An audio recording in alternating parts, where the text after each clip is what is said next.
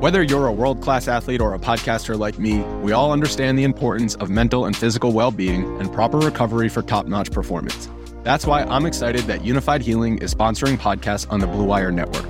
Unifyd Healing is a new and super innovative global network of wellness centers powered by Energy Enhancement System, or EE System. If you haven't heard of the EE System yet, then you'll want to listen up.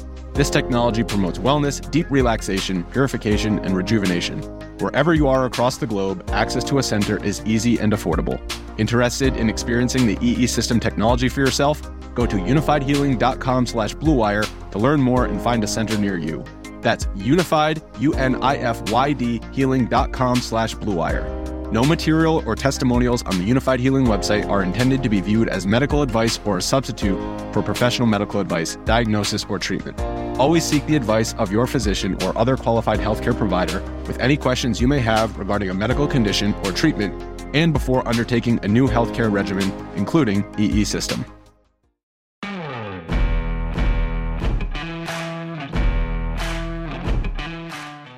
Another Monday, another edition of the Hellie Pod, and I am with my friend Nate Burleson. Have not seen him in person in what feels like months. You know him from Good Morning Football. You know him from the NFL Today on CBS, uh, from Extra. If you're a fan of Rachael Ray, you've probably seen him guest hosting on it. The dude's everywhere. We'll we'll get into all that in just a minute. And uh, I, I just I love talking to you. I love being on with you, Nate. Um, this has been such a this has been an interesting weird emotional time we go from you know coronavirus and everybody's scared about the future and this sickness that has overtaken america to now the the death of george floyd and the memorial was just a couple of days ago and we're all just kind of it's a feeling out process i yeah. feel like and um, you you made uh, a really um, kind of measured, thoughtful statement in regards to, excuse me, the Drew Brees controversy. And it was about your grandfather um, who died at the hands of the police. And I, I thought that, well, first of all, you're, you're a wordsmith and you always have a way with words, but I appreciated it because there wasn't vitriol behind it. There wasn't, you know, there, there may have been anger there, but I just, I appreciated the way you went about it as you always do. And I'm wondering why did you decide to share that story at, at that moment? Yeah, uh, first let me say I appreciate you having me on. Um, you know, Drew Brees, he made a statement on a platform which I believe was Yahoo Finance. So he was obviously talking about things that weren't pertaining to football. And he got hit with a football question. And, and I believe he was just given a corporate answer and and uh, Peter Schrager, who works on Good Morning Football, said, you know, he might have been given a corporate answer from 2017, which at the time it would have been like, oh, what side do you stand on? Do you agree with the kneeling during the national anthem, or would you rather it be done somewhere else? Um, and I think that was his stock answer. And I just saw, I saw the responses, right? I saw people calling him out. Saw hashtag cancel Drew and and um, and and people calling him a racist. And this is what I initially thought. I initially thought, man, Drew Brees ain't a racist. Like I met Drew on plenty of occasions, on and off the field. I played against him. I know people that have played with him. Um, I know what he means to that city. I know what he means to the the league. I know what he means to white people and black people and every color in between. So the reason I bring that up is because I I kind of craft how I'm going to approach certain topics by how I feel genuinely before I say something. And if I would have just rode the wave, which is what a lot of people do, they go on social media and like, what is everybody saying? I'm gonna say that. Then I would have just been like, man, F Drew Brees, he's a bum. Cancel this dude. I can't believe he would say that.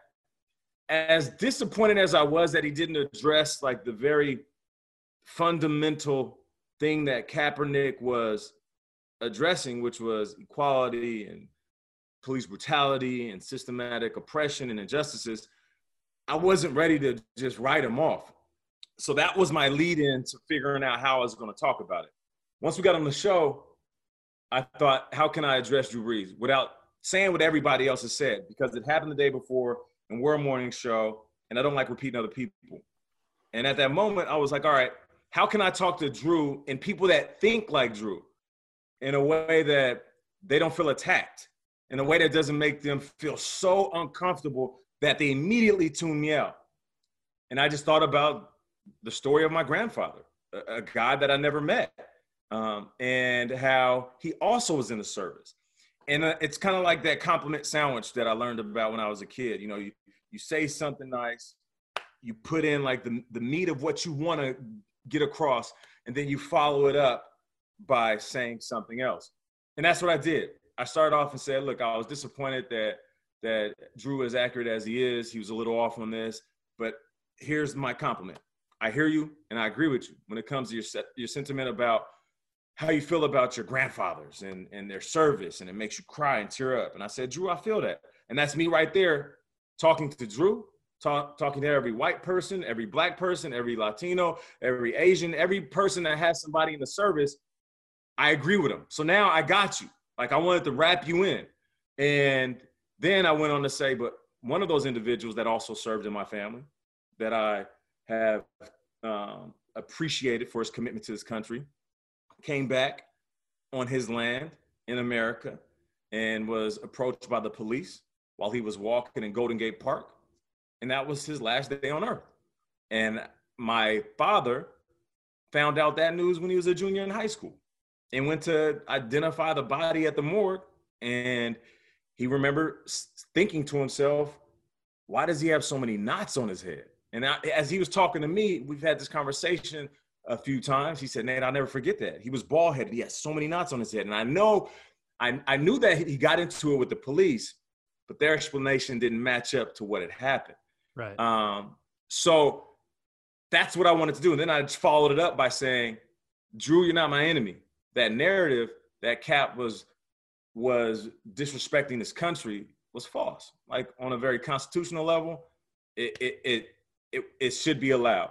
And on a very human level, it's it's just about people dying in situations that are so avoidable. And it just so happened that black people seem to be caught on camera more often.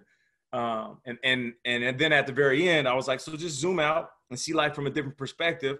That's all I'm asking you and people that might have that view on Kaepernick, him kneeling, or police brutality, because there is like there's people that rationalize. There's people that always want to say, well, what, what did that person do? Well, what about black on black crime? Well, well, all police ain't bad. All white people ain't evil. And I'm always like, bro, I never said those things. Like, I'm also in the black communities. I talk to people that have been impacted by black on black crime. So you can't throw that back at me.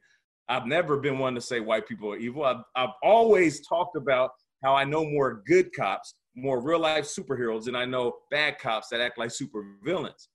So that was my approach. And I felt like it, it was it was placed in a way that can be received and and as as adamant or militant I can be because it's like I'm black, bro. We're dealing with stuff. If I make you uncomfortable, so be it. As as much as I can be that, I feel like my platform, um, my platform isn't that. Like when I'm on TV, I have a very diverse group of people that I'm talking to.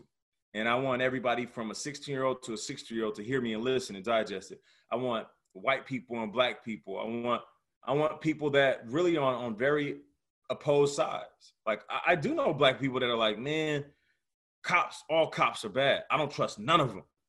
Every time I meet a white person, I just don't trust them. I know people on that extreme. And then I know white people that are like, I just don't get why y'all complaining so much. Like, like you you weren't in slavery, and like as much as you try to like create a parallel to today's society, I don't believe it. You guys you guys all are either hoodlums or you guys are ball players or rappers. So like you guys bring this on yourself. And so I know those extremes. What I'm trying to do is take those extremes and bring them together with statements that we all can kind of nod our head and just be like, all right, I didn't see it that way. So that was my approach. And it wasn't, it wasn't to attack Drew Brees.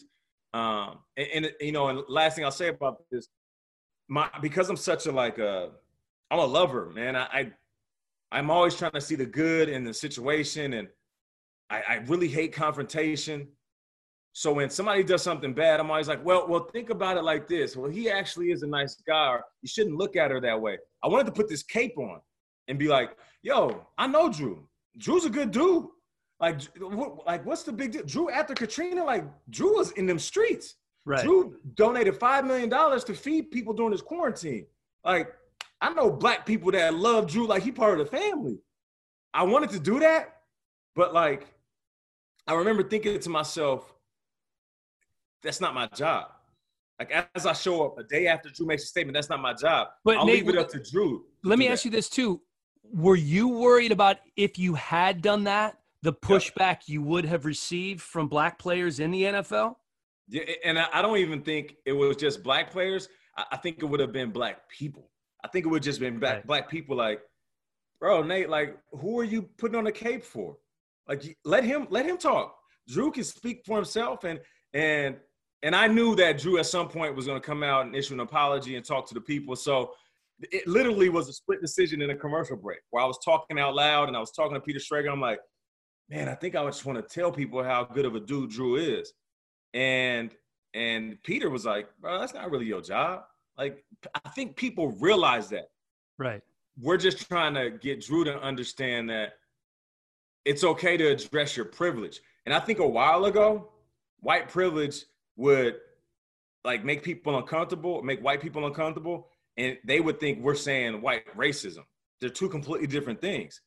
The reason I can say, like, bro, like Drew, it, it's tone deaf for you to say I disagree with somebody who takes a knee because it, it it shows that you're not even paying attention to what's going on right now, like literally, like right now, right now. Right. Um, like it cap taking a knee applies right now a few weeks ago, a month before that, and a month before that, because these deaths has been happening. It seems like every month, and um, and and, and I think that's where that's where I can communicate to the masses. And and when I look in the camera and I say the reason that black ball players can talk to a white person and say, "Man, just embrace your white privilege because you have it." Know why they can say that is because black ball players who who are in the NBA, Major League Baseball, hockey, NFL, we have pro athlete privilege. And they don't want to admit that, but like I get pulled over by a cop, if he recognizes me, whether I'm speeding, I could be a little tipsy, um, I, I could I could be weaving in and out of lanes. He's like, "Excuse me, sir. Oh, Nate, Nate Burleson. Hey, what's up, man? How you doing? Hey, listen, I'm a big fan, bro. Hey, listen, that, that 2004 season, you're on my fantasy team. You put up a thousand yards. You know what? You were a beast. Hey, last week I'm telling you that move you made. Uh, man, I love you. Hey, listen, man. Hey, take care. Slow down a little bit, man, because I can't guarantee that the next guy is going to pull you over is going to let you slide. Hey, thanks, officer. I appreciate that. Or a group of people are out and you're at a club and a cop walks over because he sees some ruckus and it, he comes over aggressively, but he's disarmed by the fact that he knows you. And he sees you, know what I'm saying? So, like, right, exactly. There's there's a privilege there. So if I tell my white brother or my white sister, you kind of have this like this cloak of a professional athlete a lot, where you might get treated just a little bit differently. And and if you embrace that, and I say now, take off that for a second and see it from my perspective. That's all black people are saying, and that's not me saying you're racist. Just saying your life is different than mine. And I, I, I feel like I drove home that point, and I'll reiterate this because I feel like his his his apology has been received. I don't know how well it's accepted. Drew is well, you know. You know, to your point, Nate, it's funny because I'm I'm watching shows, and this has been you. We're in a 24 hour news cycle, as you know. Yep. And this has been a 48 hour issue with Brees. You know, first, you know, the statements dissected, and then there's unbelievable backlash on social media. I remember going to bed that night thinking, okay, there's going to be an apology in the morning. Yep. And then he came out with the written statement. And I'm like, ah, that's kind of weak. I, I want to yeah. see him. I want to hear the words. I want to see his right. face when he's saying it. And then he had a second apology when he came on video. And I, I'm I'm a Drew Brees fan.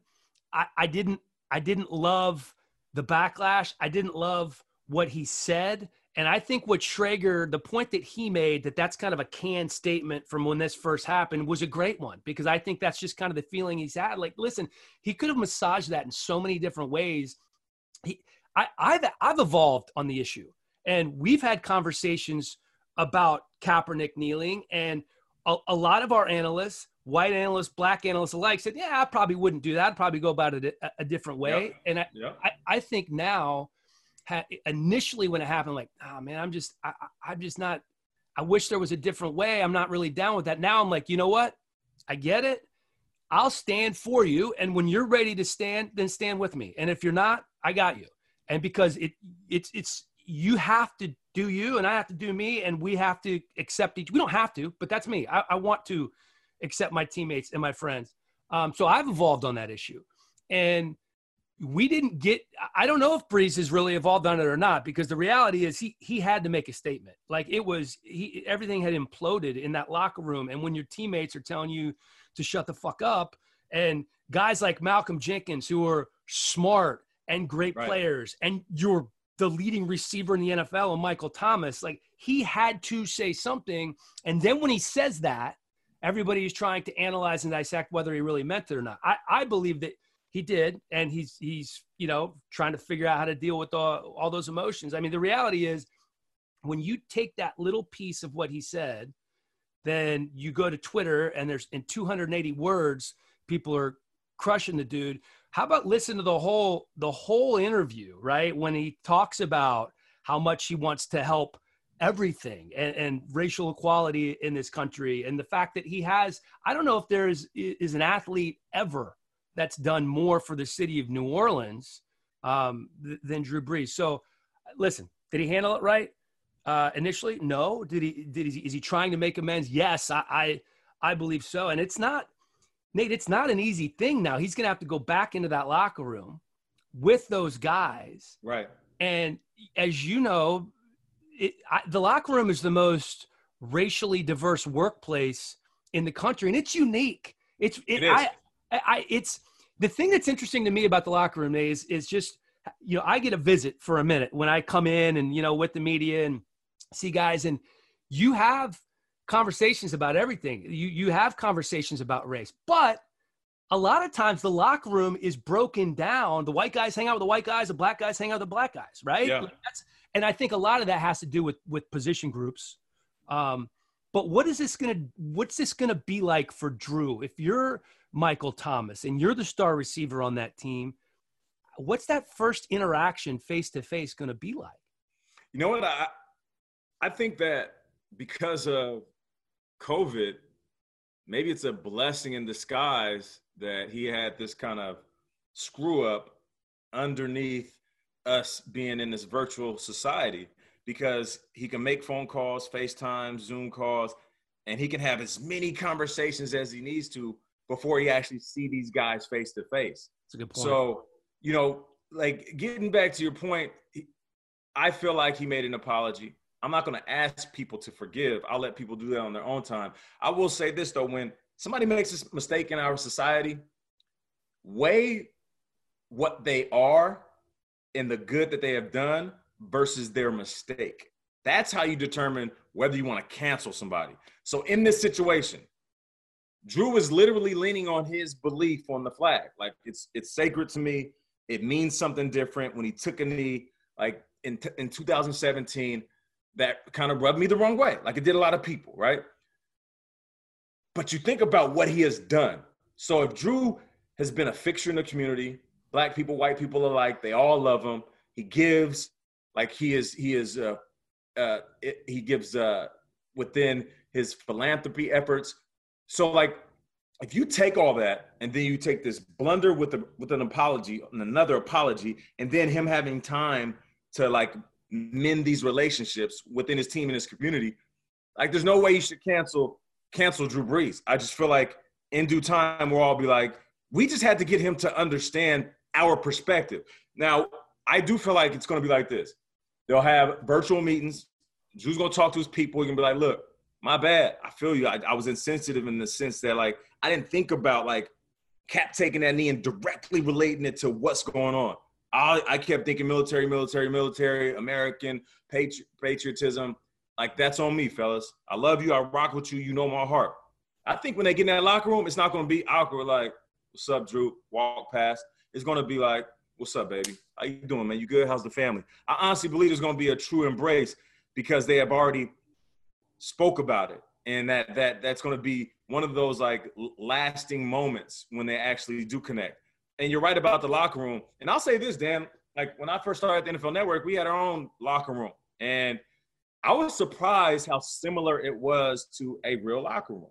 Like you you walk in as a rookie and there's the vets, the OGs. I remember seeing Daunte Culpepper and Randy Moss. I was like, oh shit, here they go. And they had the spinner. This is 2003. Dudes are spending money recklessly. They got the spinners with the with the furs and, and they got the jewelry. And I'm like, damn, man, these dudes is living the life. And then you got you got the the offensive lineman. And it's like the country fed white boys. It's big, they chill, or different, you know, driving the trucks. Relax.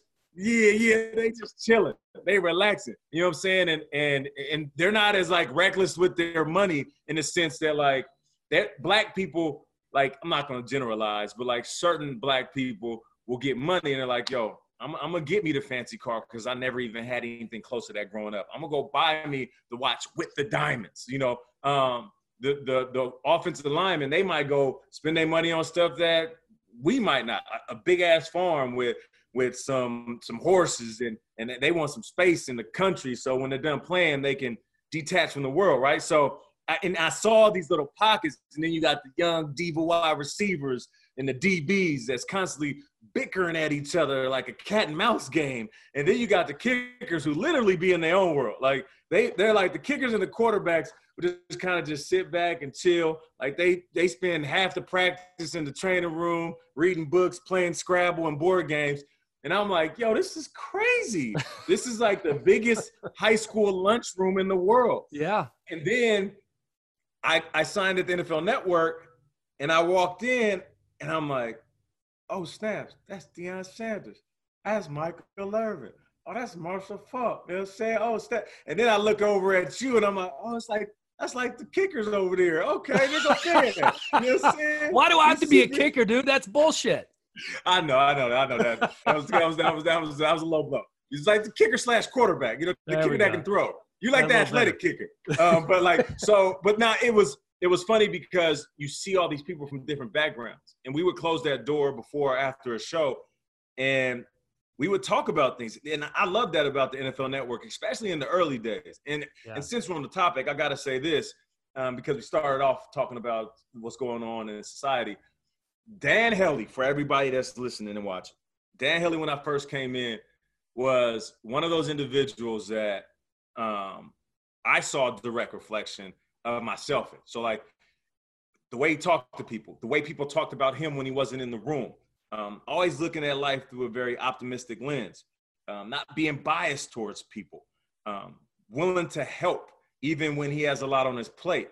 And and you know, I'm joking about you looking like a kicker. To me, you guys were all like the vets on the team. So I I didn't have a separation between you and and Deion and Rich Eisen and Michael. You guys were all like superstars to me. Like I had this like great appreciation because I watched you. I appreciated your work, and I just wanted to learn from you. And and to, to keep it all the way real, you being a host, I was always paying more attention to you and how to be um, a media personality more so than I was paying attention to the guys that played ball. They had a certain way of delivering their message.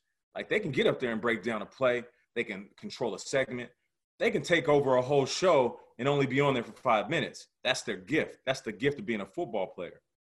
But to be the common thread throughout a show, I was watching you, watching how you wrote, how you scripted, how you read the prompter, your body language, how casual you are, like you never really panicked. Like you always had your hands in the perfect place.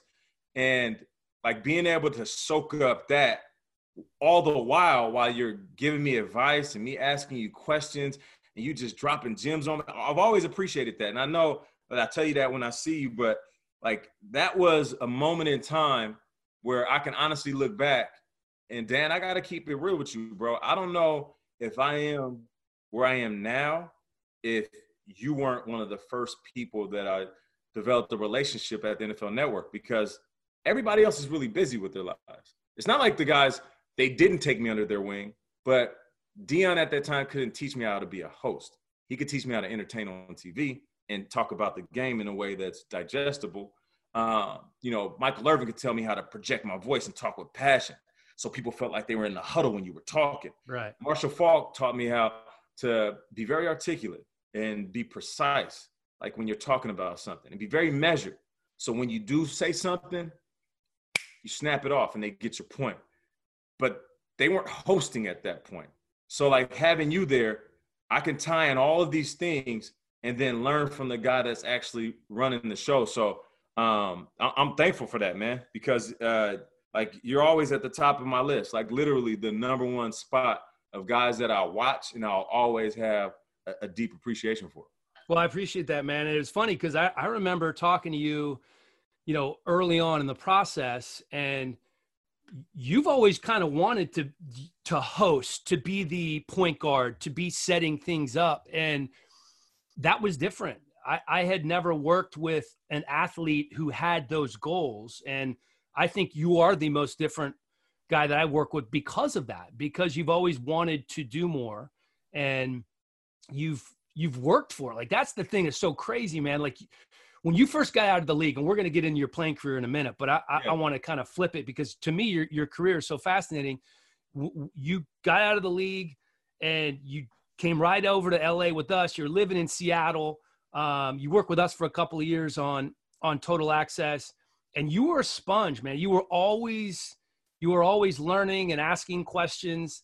Um, but you didn't just want to be like another, another voice. You just didn't want right. to do three segments you know, on the show every day and get, you know, 90 seconds to talk about, you know, why Eli Manning threw four interceptions and he's still the right. starting quarterback, you know, for the Giants. You, you wanted more. And that's why you've told this story before, but that's why when I found out they were starting a morning show, moving it to New York, and that they were going to talk to you, I don't know if you remember yeah. that in the locker room. And I'm like, Nate, they're going to call you about this show. And you had just moved to Scottsdale from Seattle right? Yep. Your wife's family's there, yep. and your life was your life was kind of kind of easy at that point, right? You yeah. flew in for a couple of days, and it's the best gig going. Okay, for former players, you can live in Miami, you can live in Jersey, you can live, you know, in Oklahoma, yep. but they fly in first class. You get car service, you come do the show. Not a ton of heavy lifting. Like certain days are different right. than others, but your life was pretty good. And I'm like, listen, dude, the show's going to be in New York the NFL offices are in New York. Wait, wait, wait, wait. Let me let, let me pick it up here because I do remember. Oh, go, I remember go. this vividly. Um, you're right. I, I fell into this place where I was like, man, I'm finally comfortable. Like this is the good retired life. Imagine living in Scottsdale, flying into LA, picking any one of the five star hotels, car service. Like life is good. And I remember getting getting done with the show, and Dan's in there like like a true OG. This is why I call it the locker room. Um, it, it's kind of like it's, it's kind of like when Lawrence Taylor was talking to Jamie Foxx in any given Sunday in the sauna.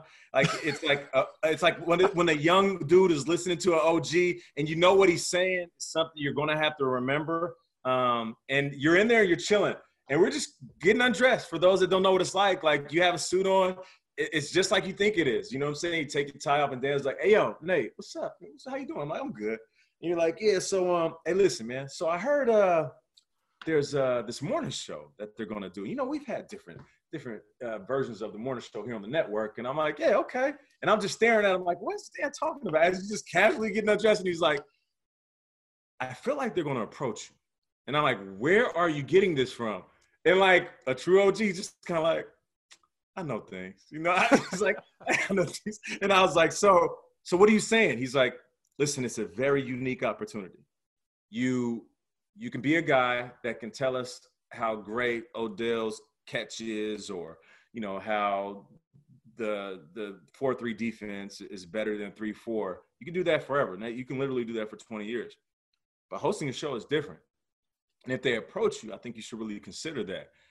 And uh, but I, I heard it's I heard it's going to be in New York, and it's, it's going to be a, a, a change for anybody that takes a job. But um, I, I, I do believe they're going to approach you. And this wasn't like a day before I got a phone call. This was months before it even really landed on my lap. And for me, it was always crazy because I tell the story. I'm like, I don't know where Dan got the information from, but I'm always appreciative because when I was talking with my wife a few months later, when I did get the call, and I'm sitting there, and it's Michael Davies with this British accent, and he's just asking me if I would consider this job.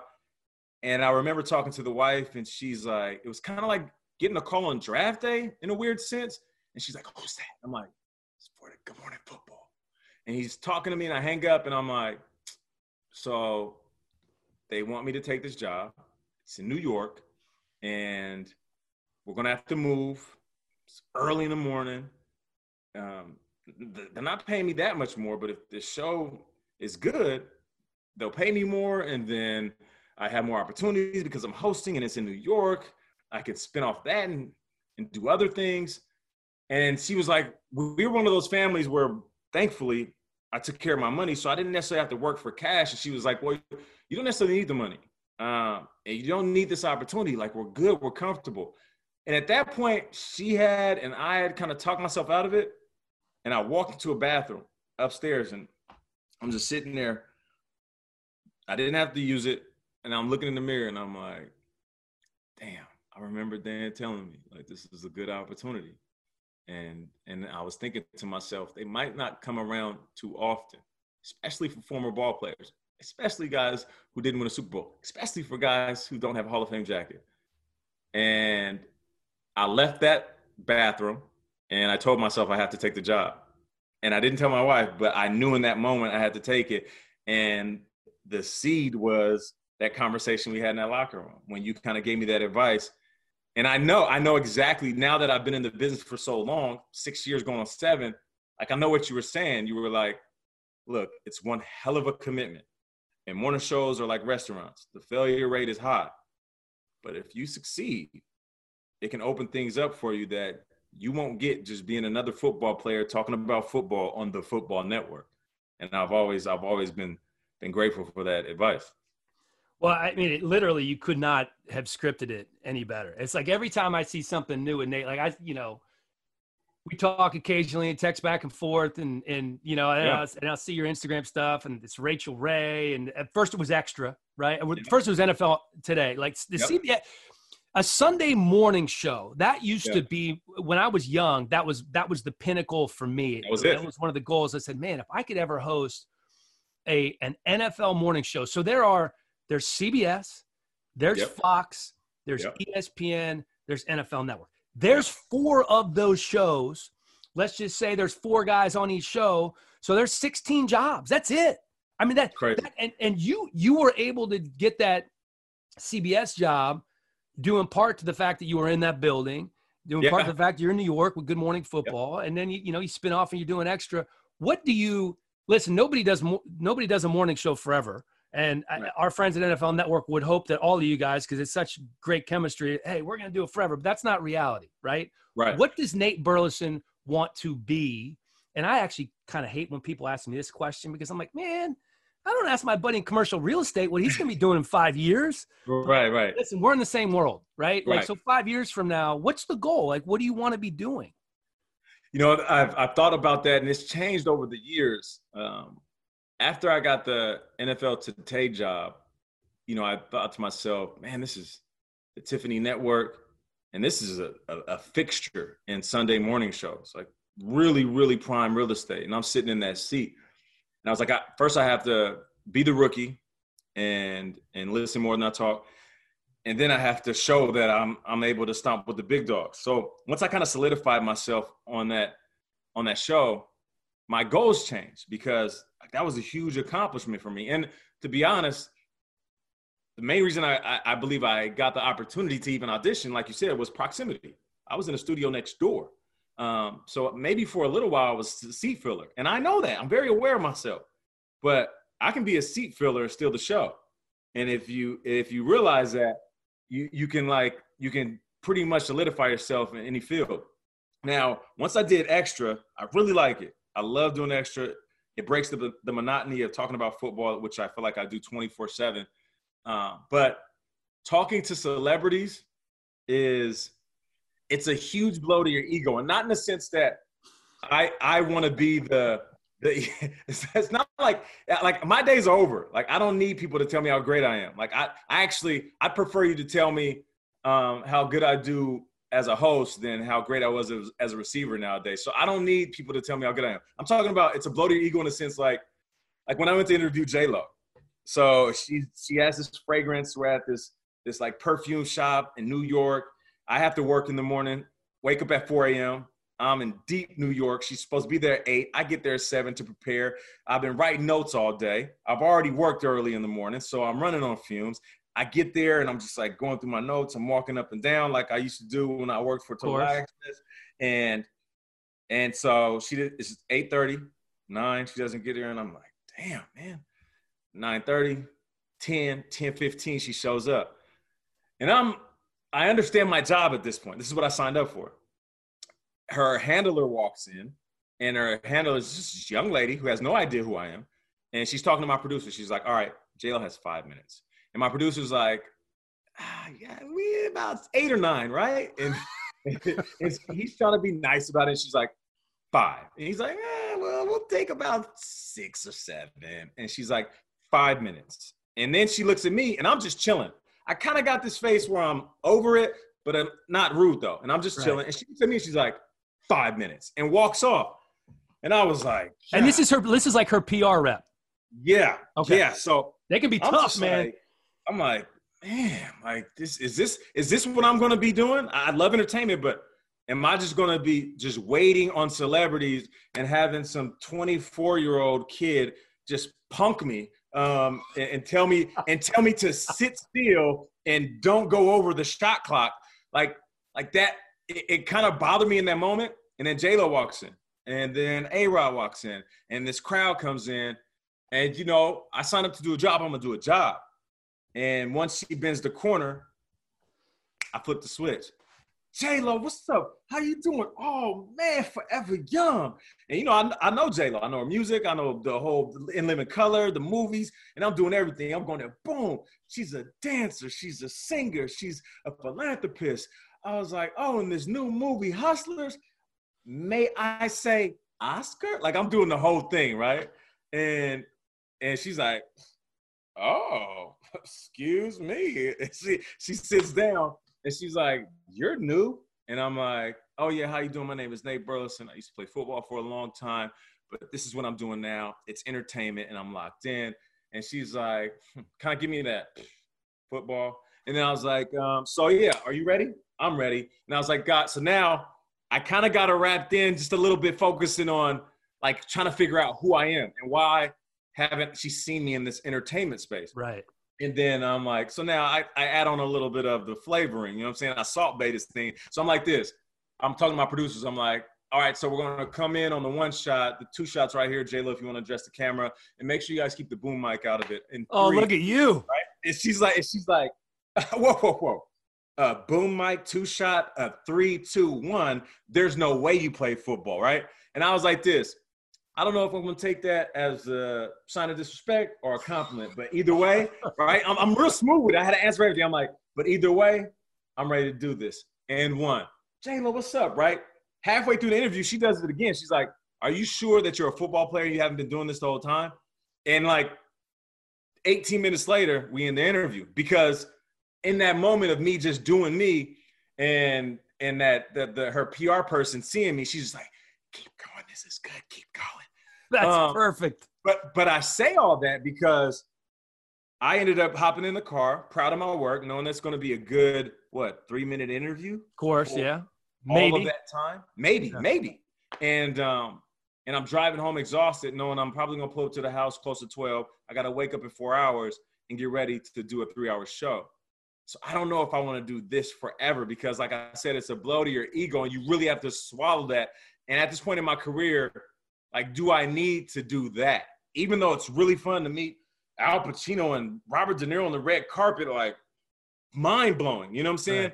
Right. Um, so to answer your question a very long-winded way, I I don't know. I did Rachael Ray a couple times, and the first time I was a guest and then a guest host, and I remember walking away and telling her, and I was like, uh, Rachael, listen, you work a lot, so if you ever need a break, I got you. And uh, she was like, Nate, I know what you're doing. Uh, you're not slick you know the art of being on TV. You know how to read the prompter. You know how to write. She was like, you know what? We'll give you a call. And I kind of want, I haven't really said this out loud, but the more that I see how Rachael Ray does her job um, and people within that space, she wakes up around eight or nine they show up around nine or 10, and then they're done around one, which is just like a great day, and it's not live. So, I want to be like kind of like how Oprah had Dr. Phil and uh, and Nate Berkus. Like, I, I, if Rachael Ray is like, you know what, Nate, I need somebody underneath my umbrella. You want your own show, and you can talk about travel, food, sports, and entertainment. We can do that. Like, I think if I can pick one thing, that would be ideal because it will remove me from the morning grind of waking up right. at 4 a.m., coming home exhausted, and then also waiting on a celebrity for four hours for a two minute interview. The one person who is the the kind of pinnacle in terms of athletes who have that crossover appeal, right, is, is Strahan. Like, yeah. I don't know that Strahan's turned down a job in his life. The guy's just killing it, right? He's, right. He's, he works nonstop. Um, is that somebody that you look at and say, I want to do that? Or is that because it's the morning show and because it's that grind? I mean, obviously Strahan doesn't need to do it either. And there has to yeah. be a time frame for him at some point where he's like, all right, I'm good, you know, or I'm just going to do something different. Yeah, you know, um, Strahan, I ran into him actually when I was working for the NFL Network, uh, checking into the Inter- Intercontinental um, right there in Century City. And Strahan is walking off the elevator, headphones in. He's uh, about to go for a run. And I'm like, what's up, man? How you doing? He's like, oh, I'm good, Nate. I see you. I see you doing your thing, man. Starting off your uh, post career. I'm like, yeah. I'm like, give me some advice, man. Give me some advice. I'm like, maybe one or two years removed from football back in 14, 15. And he said, hey, listen, man, when you first get in the league, you're willing to do anything. You're willing to work. Um, you don't really turn down a chance to get on the field. Coach say, go play special teams. We need you to play a different position. You do it. He's like, in TV, because we make money in football and then we get comfortable talking about one specific thing. Sometimes these guys who are former ball players turn to media personalities, they turn down stuff because they don't need the money. And and they feel offended when their boss or the network wants them to work more and work more and work more.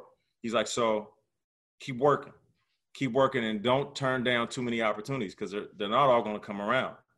Because if you don't accept it, they're going to find somebody else. Um, and just like football, guys are going to be younger, good looking, articulate. Um, and there might be a few black men that can articulate the sport like us.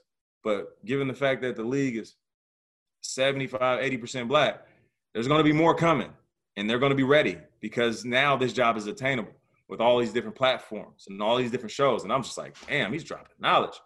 So I've always remembered that.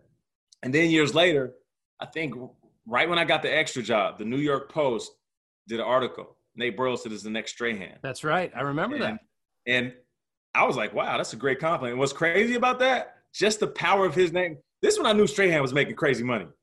An article came out with me, me and his face side by side.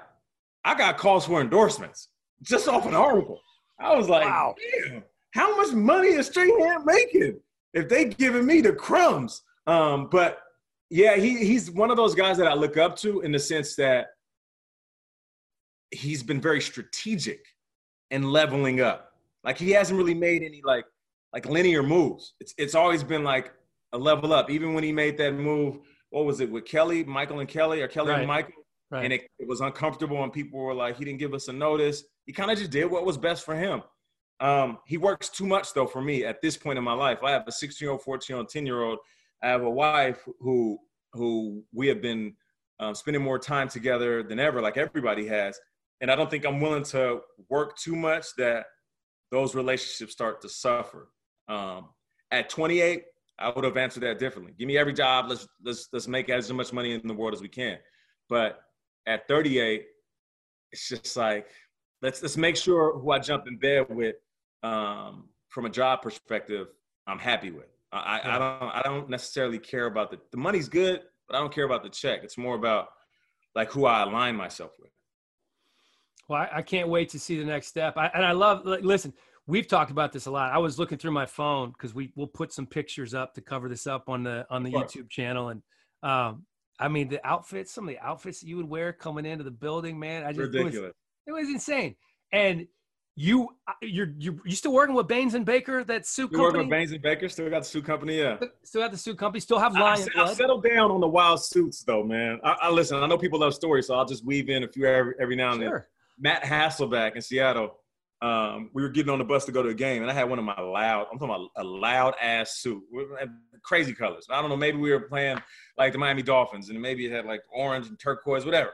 And I remember him getting on the bus, and he was like, "Man, um, I don't know how many jobs you can have while wearing that suit. Maybe like a a pastor at a mega church, and then uh, and then and then a black dude. Somebody in the back of the bus was like, or a pimp." And I was, I was, it was one of the moments where I was like, damn, I do got this uh, Steve Harvey suit on with 22 buttons. I need to get my life together. So, um, but I, I, at that point, I was like, let me just, I need to scale it back on how loud these suits are. So they're not as loud as they used to be back in the day.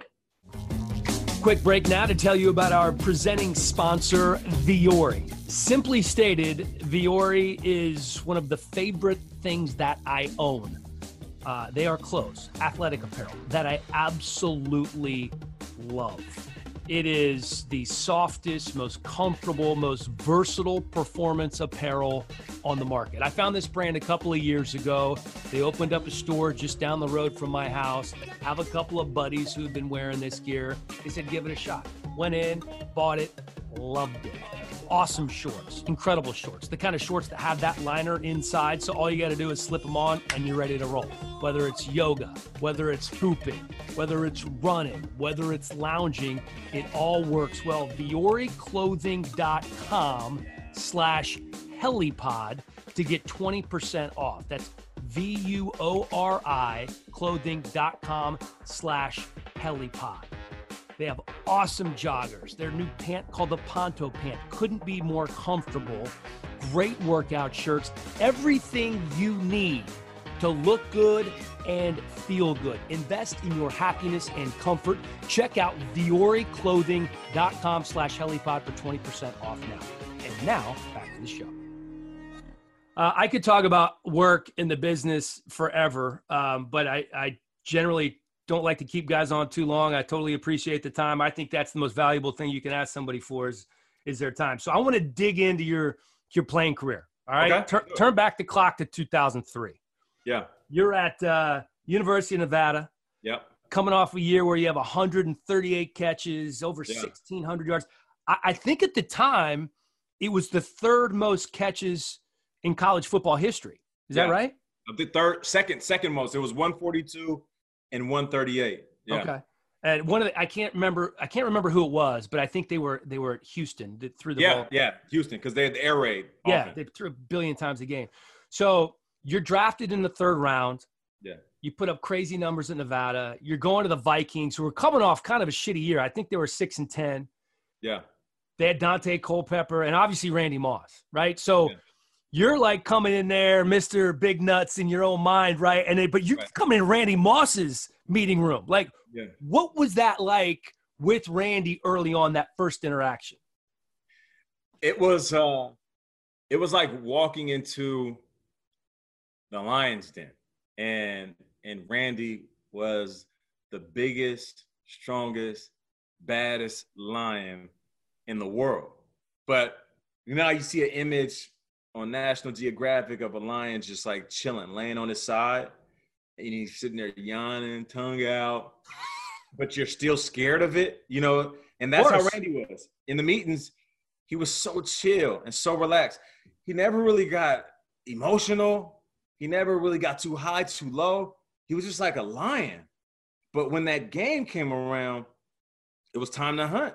And it, it and the reason I describe it that way is because if me as a person like was literally in a lion's den, like I would be scared. And I was as a rookie, I was I was shook.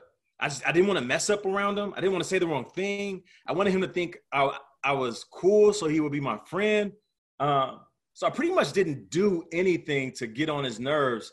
Um, I, I just I just wanted to be good. And I remember messing up, just like every rookie, just messing up, messing up. It was two high safeties, and these two high safeties are supposed to bend in the middle. And I just kept running that streak because in college, when I went straight, the, the the ball was coming to me. And even if it was double coverage, it was coming to me. And coach was like, Nate, two eye safeties, the middle's open. You're supposed to bend that thing. And I was like, yeah, okay, I get it, I get it, I get it.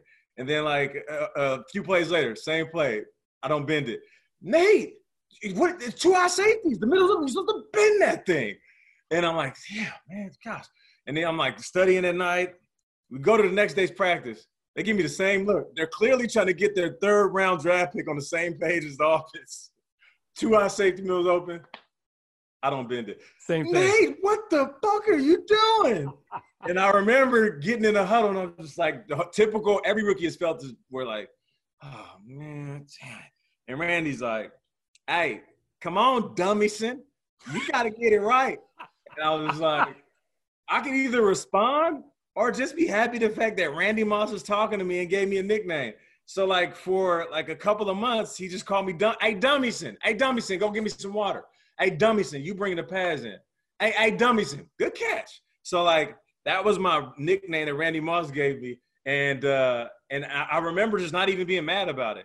And and it was it was one of the the best times of my life. Like being a rookie that Randy Moss he saw but you had to earn his respect by your on-field play. And that honestly, that took like a year for Randy Moss to like really see me and respect me as um, like an equal, not equal talent, but an equal. Um, and, and I remember my rookie year had like, you know, a couple touchdowns and 30 something catches. And then that following year going to training camp, I was stronger. I was confident. I wasn't a rookie. And I remember that training camp, I was cooking. Like I, like you couldn't stop me. I'm jumping over dudes. I'm talking trash. And it was like one day at training camp, like I, I must have went up top over two dudes and came down and kept my feet and just kept running up the sideline. Ball in one hand, talking shit the other direction, spiked the ball, boom. And I remember running back to the huddle, and he just kind of looked at me like, and it was like he didn't say anything, but he said everything. It was kind of like you arrived. And that's when I won the starting spot next to him and put up a thousand yards. And from then on, he's been just like one of the OGs. What what his numbers that year were not good. He played like 13 games and 700 some receiving yards. What what was the deal with Randy that year? He had a hamstring. He had a hamstring. He um he he uh I remember he tweaked his hamstring middle of the season.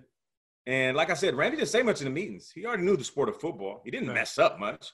Um, and once he got the news, we had kind of heard it because you know when a superstar gets injured, everybody has their ear to the door. Like you know they're kind of like, you know, we're waiting for news, we're waiting for somebody to come in and, hey, so so listen, so and so tweaked his ankle, so and so is going to be out this much, and I remember hearing Randy Moss is going to be out four to six weeks, and that was heartbreaking for us.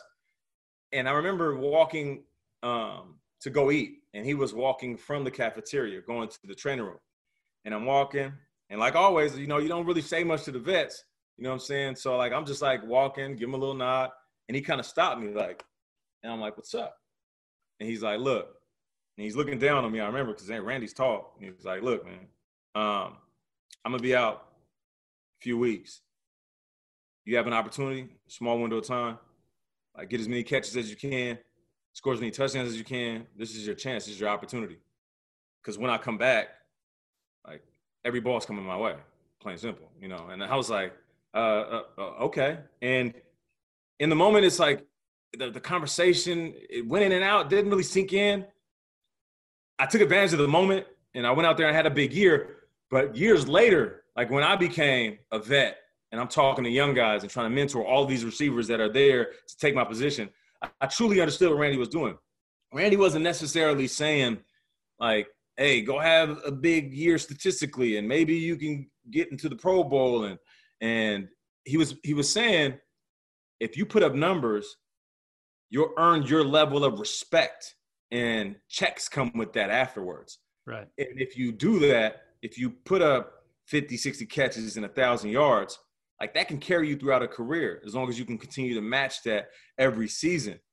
And I I I think back at it now and I'm like, damn, he didn't have to do that. He, he could have just he could have just let me be. But he saw something in me and he also taught me about the game. The game will, always remember numbers. That's why when certain guys put up numbers and they end up getting these big deals, you're like, I don't know if he's that good. He might not be in your opinion, but his production needs to be paid for. So that was uh that was why he, he didn't have a crazy season. And then after that, a year later, um, you know, they decided to trade him to Oakland, which was another crazy situation because Randy had this way of like not wanting to make you love him and like him. He wasn't your typical athlete. Like he didn't beg for your appreciation. And I think that rubbed people the wrong way. It made people upset. And the organization was kind of like, all right, let's move on, which was the most, I believe, idiotic decision the Vikings have ever made. And I say that with all due respect, but they can look back at it and be like, he did put up 23 touchdowns with Tom Brady. Of course. Later. So it's like, I, I, believe they made that mistake and, and they look back at it and they're probably upset. But I remember him, us hearing about that, and our coach coming up to me like, hey, listen, man. So I know you heard about it.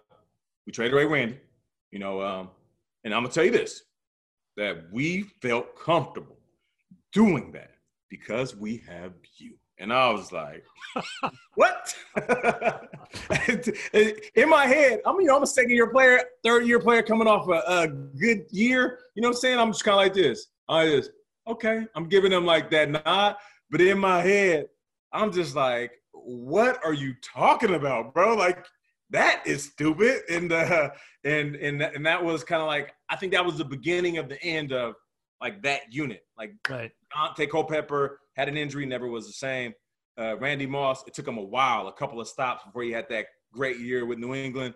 So um, it's unfortunate, man, because the I think that wasn't a business decision. That was more of a personal decision to get rid of Randy.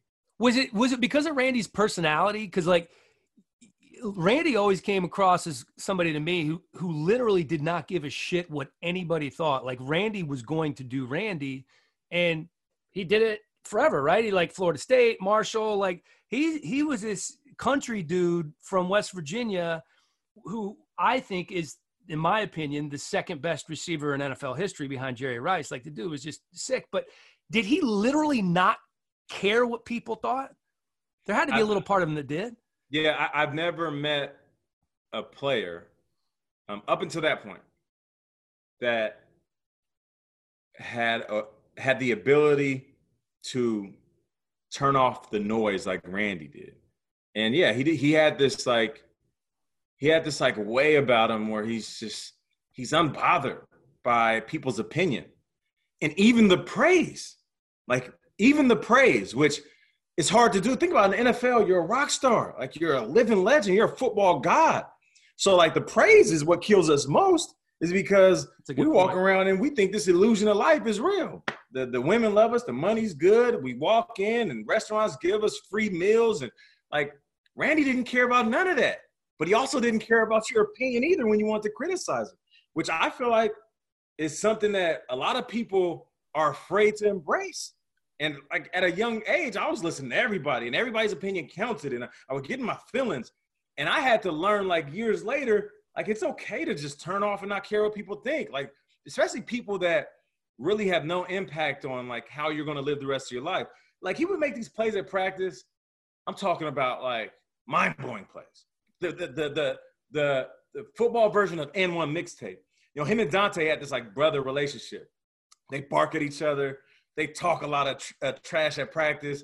They get into it. I remember them going back and forth and them talking about who's more athletic, and Daunte's like, I'm a better hooper, and and Randy's like, man, you you too fat, you built like a bumblebee, and, Daunte's like, man, you look like a toothpick with an afro. Like they going back and forth, right?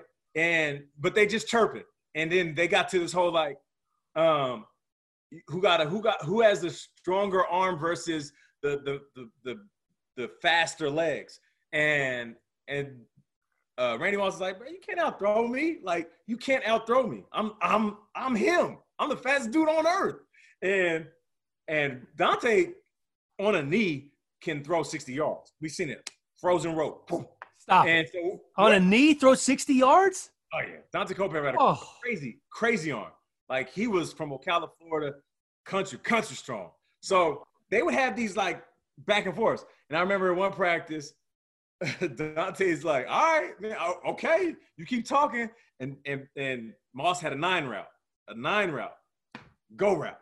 Right. I remember in the huddle, Daunte was like, "Hey, I'm about to let this thing go," and we all like, "Oh snap!" Right? But he didn't really say it to Moss. He just kind of like, "I'm gonna let it go." Moss gets on his horse and casually running. Moss is about a four-three, casual, standing up erect like Michael Johnson in the gold cleats. Boom, boom, boom. Daunte dropped back.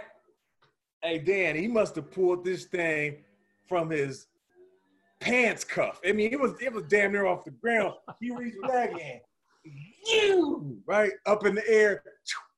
The ball, tight spiral. It's gone. It's it was like at it was like fireworks in there. We're all and then Moss running, looks up, hits a little smirk because he's like, I see what you're doing. Puts his head down. He's already like 15 yards into his route puts his head down, catches it. Boom! No way. I said, oh. Another time, Moss is doing one on ones with Antoine Winfield. Quarterback's in here. Imagine quarterback being in there in the red zone. He runs a fade, simple fade. You only run really two routes to practice, slant or fade. Antoine Winfield, feisty, undersized, but he's all over Randy. He, Antoine gets in him at the, at the line of scrimmage because Randy would stand tall. Randy just kind of gets to the back of the end zone expecting the ball to come up here. Instead, Daunte throws it like over here. He throws it like right behind him. Behind him, right. Receivers, they turn like this and catch it. You know what I'm saying? If you have enough time, you could turn around this way and catch it, but that's like next level. I would have just opened my hips up, caught it, and then got my feet down. Randy is looking at this ball. Mind you, this is in the red zone. So this ball is traveling, what, 17, 18 yards from center to the sideline, back in the end zone. And Pep throws it hard. Like this finger right here is broken because Pep broke, broke it at practice. So Pep throws it whew, so hard you can hear whistling. Ball's right here. Randy goes like, well, Antoine Winfield's right here. In his chest. Ball comes right here. He goes like this. And catches it over his shoulder. Tracks it blind spot, ball travels, catches it, taps his feet down.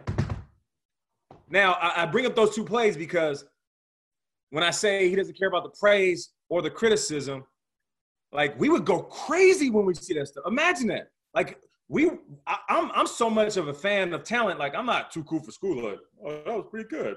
I was, I, I'm, I'm more like, I'm more like, yo, and I'm young too. So you know, you remember uh, Magic Johnson jumping all over Kareem, and Kareem's like, "Chill out." Rookie. Of course, the captain saying, "All right, young buck." Yeah, we got like 80 more games. Um, like that's me every practice, and we oh oh my God, Randy, right? It, and and Randy just throw the ball. Didn't even crack a smile. And go back to the huddle. I'm, t- I'm hey, we're going nuts. And I was always like, it, it's like Dame Lillard hitting the shot, yep. and everybody going crazy and James Bond Powell. Like, that was Randy, and it, it it blew my mind. So yeah, like Randy had this ability not to care about things, and I think that um that worked for him. It really did. But it's not that he didn't hear and listen. And I'll tell this last story about Randy. When we won that wild card game in 2004, we're playing the Green Bay Packers, and we bless you, and we um and we beat up on the Packers. Um, they beat us twice in the regular season by three points. We go and we beat them up. Brett Favre led Packers. We're going crazy. We get in the locker room. We're like, oh my God, we just won this wild card game. And Randy had a good game. He did the fake moon. I scored a touchdown. I'm sitting sitting next to Randy in the Green Bay locker room after playoff win. Talk about life is good. Like these are moments that I remember. And I'm just like, damn, this is crazy. And Randy's just sitting there chilling, like, hey, what's up, Nate? Yeah. I'm like, oh, all the reporters swarm, right? Boom, Randy, Randy, oh, Randy. And one reporter was like, Randy, Randy, great win. How's it feel to take this win back to Minneapolis? He was like, Hey, ain't you from Minnesota? He's like, Yeah. He's like, Aren't you you work for the local paper Minnesota, right? And the guy's like, Yeah, yeah, that's me. That's me. And he's like, I heard everything you said about us during the season. Uh-oh. He's like, I'm not gonna answer your questions. What you think we don't read? He was like, How you gonna sit here and act like you're happy for us when you were dogging us? dogging us all year. He's like, don't say shit to me. And I and, and look, and all the reporters, it was like it was like like in the movies where the hot the, the spotlight gets on somebody and they oh shrink. yeah, I've everybody else everybody else kind of backed up. And me even me i'm right next to him. I got super uncomfortable. I'm like but in that moment though like i always appreciate things later because i didn't know how to handle it. It's all new to me. I went to i went to nevada reno like reporters and big like the big stage and the glitz and the glamour paparazzi i didn't deal with that. But as i got older i realized like for me to know randy personally and him to have this like this this title of someone who who didn't really care and didn't really care about how you felt. And somebody was like because he's quiet you might think that he isn't intelligent. Like in that moment randy moss like so eloquently put like i read what you write and you have been the opposition all year. And because you think that i don't know you think that i don't know your name think that i haven't read your articles you're to come here and smile in my face. And and either way it makes me mad. Either you are assuming that i don't read it or you don't think i'm man enough to call you out for fronting in front of me. And i was just like damn like like those moments those are like make native man moments that i take with me outside of football. And and that like those are like my randy moss stories. People saw the highlights on the field i saw a, a totally different side like i saw the man and and that that's a guy that I respect more than uh, most people. So Randy goes to Oakland. You play one more year uh, in Minnesota, and then you go to Seattle. You get a monster deal. Yeah. To go to Seattle, and it was it was kind of perfect timing, and I I didn't realize this until recently, but Steve Hutchinson had gone from Seattle to Minnesota. He signed a really big contract, $49 million contract, signed an offer sheet. And there were what's called poison pills in the contract, which made it impossible for the Vikings to match it. Yeah. And so the Seahawks did the same thing with you. They Yeah. put poison pills in the contract. Do you remember what those those poison pills were? Those provisions that essentially made it impossible for the Vikings to match it? Yeah, no doubt. The way it was explained to me, because like I said, I'm going through all this for the first time. Um, it was like a pissing contest between organizations. I remember hearing that back in uh, 2005, 2006. And I was a restricted free agent. I go visit Seattle because Minnesota put me on a, a third round tender, which was $715,000. Um, now, come on, man. This kid out of Reno, I'm like, I'm telling my agent, like, but it's $715,000, man. Like, he's, like, he's like, Nate, you don't get it. You, you still don't really get how this NFL works. There's a lot more money out there. Let's go visit Seattle and see what's going on. So we go to Seattle. Seattle is like, look, we want you. And to be honest, Tim Ruskell, who was the GM at the time, I believe he wanted me more than Holmgren. And Tim Ruskell was basically like, look, we're going to give you a deal. Um, and, you know, at first it started around 10 million and then it climbed up to like, all right, we'll give you, you know, three years, 11, three years, 12, four years. Then it, it went to four years, 16 million with $4 million signing bonus. And here's where the poison pills come in. So what they did is within this this restricted free agent offer sheet, they signed in there that if Nate plays five or more home games in uh, in uh, uh, Eden, no, Minneapolis, Yeah, Minneapolis. um, you're gonna have to pay him um, up to forty nine million dollar contract. Which my contract period in Seattle has always been a four year. Wait, no, I'm sorry. Yeah, four year, four year, sixteen million dollar contract.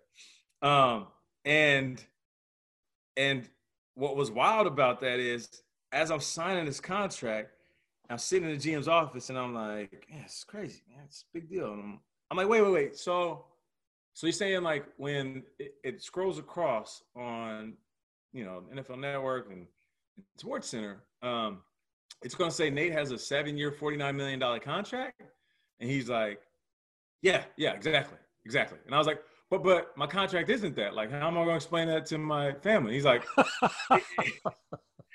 and my family friends, and he's like this. He's like, I don't know, kid. First world problems, bro. You're still gonna be a millionaire. Like, get over it. And I'm like, oh. I was like, okay, all right, you're right. I'm tripping. Uh, moving on. And uh, and that was it. And, and of course, Minnesota, who wanted me back, was like, we like Nate.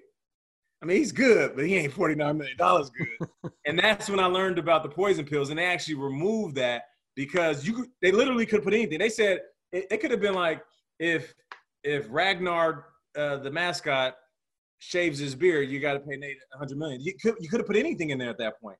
There right. there weren't any uh any provisions to stop that. So that was uh that was unique in its own. It's funny like you you go through the league and it's like a school in itself. Like I went to college, I've learned so much about life and finance and even speech communications, business administration, all these different things. But when you when you're in the NFL, it's its own college.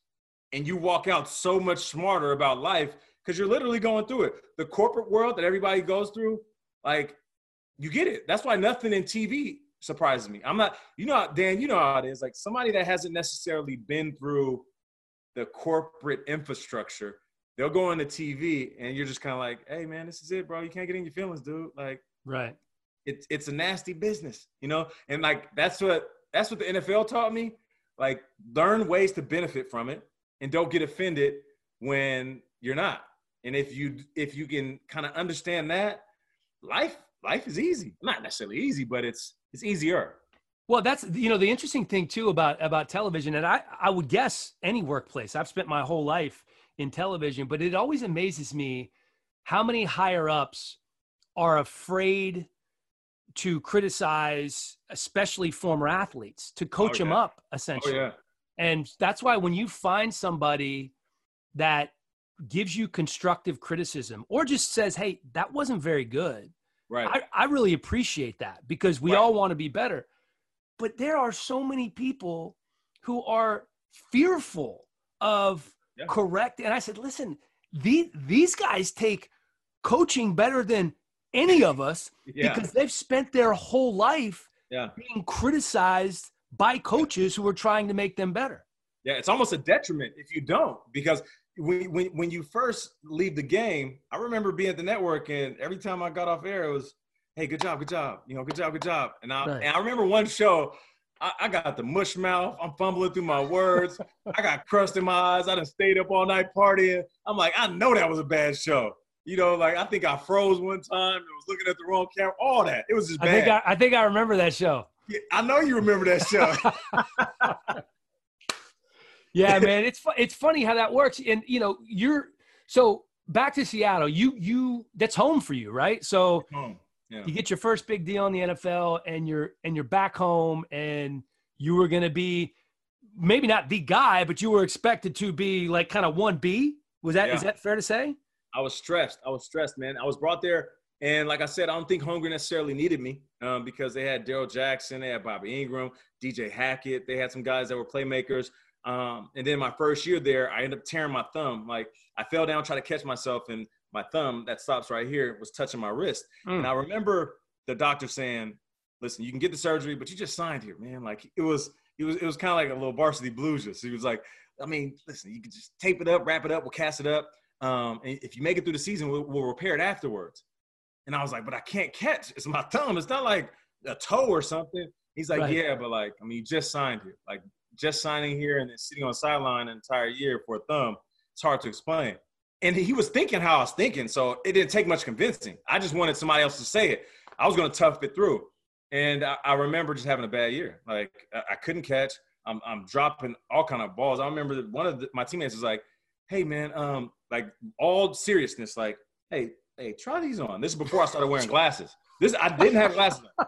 He was kind of like, "Have you ever considered wearing glasses? You, I, you didn't used to drop balls. I used to watch you in Minnesota." And I'm like, nah, bro, I, I got this thumb, like it's it's really bad. And um, like to the point where when it first happened, I tried to pick up this bottle of Snapple and just fell right through my hand. So I couldn't grab anything. And that added stress. Now I'm like, first year, struggling. I'm a bust. My second year, they bring in Deion Branch, who was trying to get out of his deal in New England. And I'm like, oh, I'm really a bust. Like they already have DJ, who I know Coach Holmgren, he likes because he drafted DJ. We have Bobby Engram, who's a beast, and they bring in Deion Branch, Super Bowl MVP. Like, I'm, I'm not to fit in.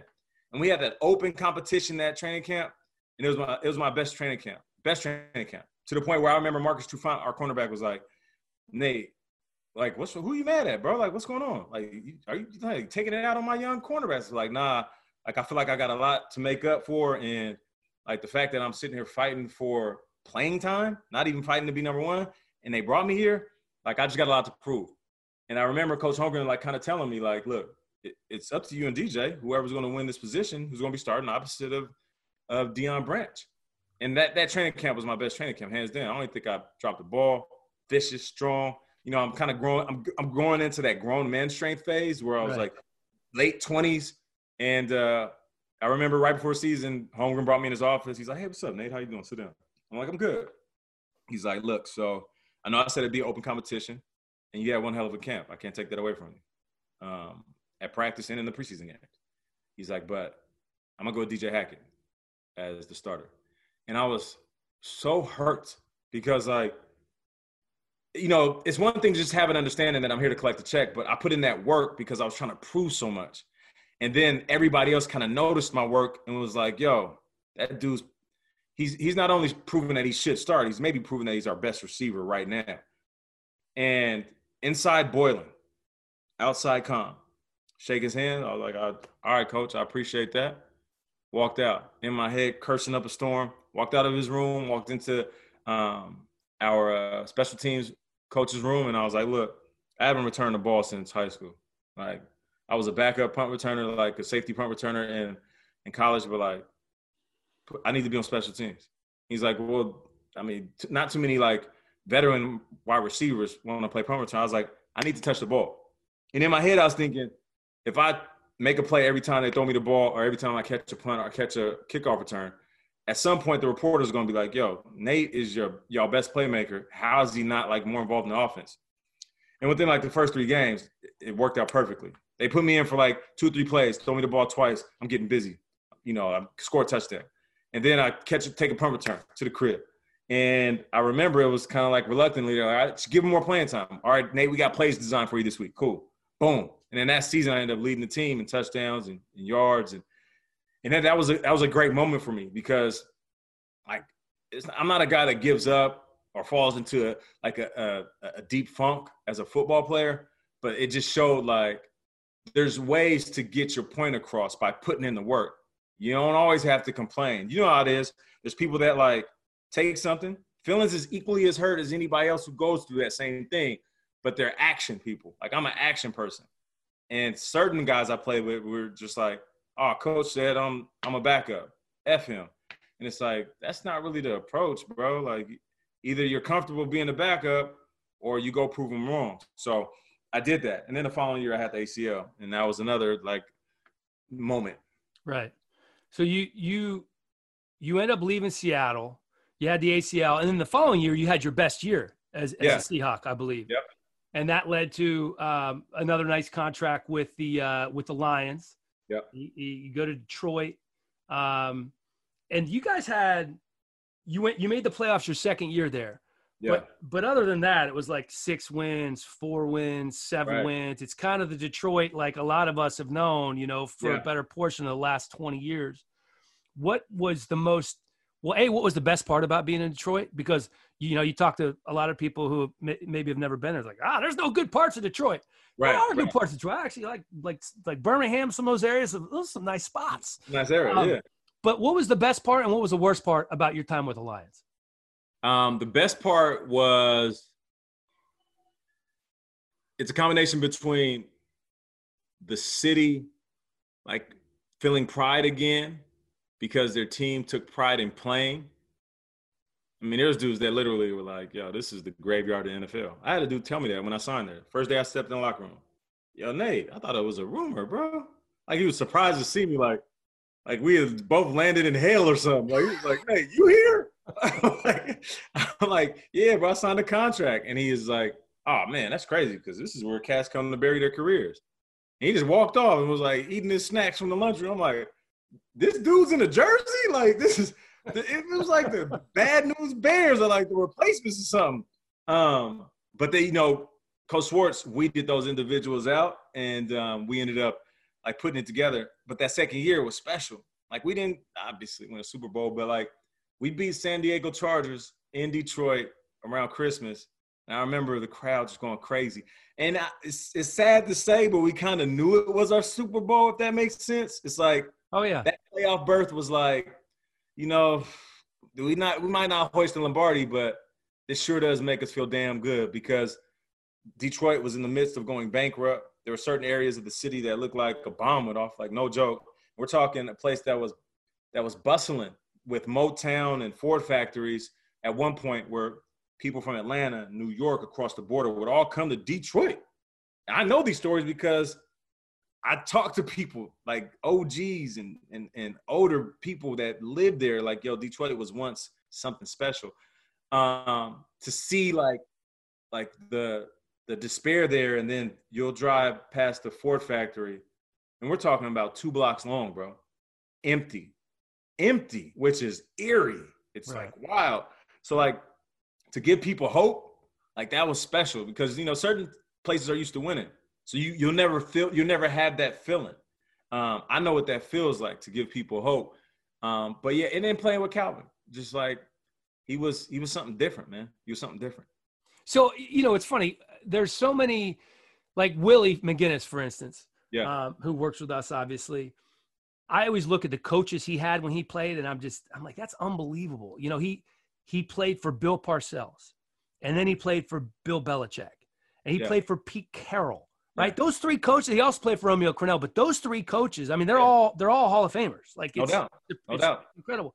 It's a luck of the draw. Yeah, and and he had those experiences. Your experiences are Randy Moss and Calvin Johnson, yep. two of the freakiest wide receivers to ever catch a football in the National Football League. Yeah, but they're they're very different personalities. They're both freakishly talented, yeah, but very different personalities. What was what was Calvin like? It, it was like uh, you know how you see different versions of, of a movie and you're like, oh, okay, uh, Bruce Willis. Bruce Willis is a good Batman.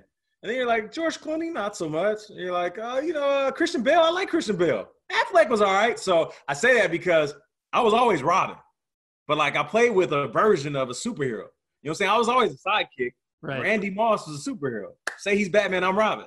And then I I go to Detroit and it's like it's a new cast. And I'm in like this new version of Batman. I'm like, I thought the last Batman was pretty good. This movie gonna be really good. like like Calvin like if Randy was an artist and he just casually painted, and when he was done, it was a masterpiece, but it looked so effortless.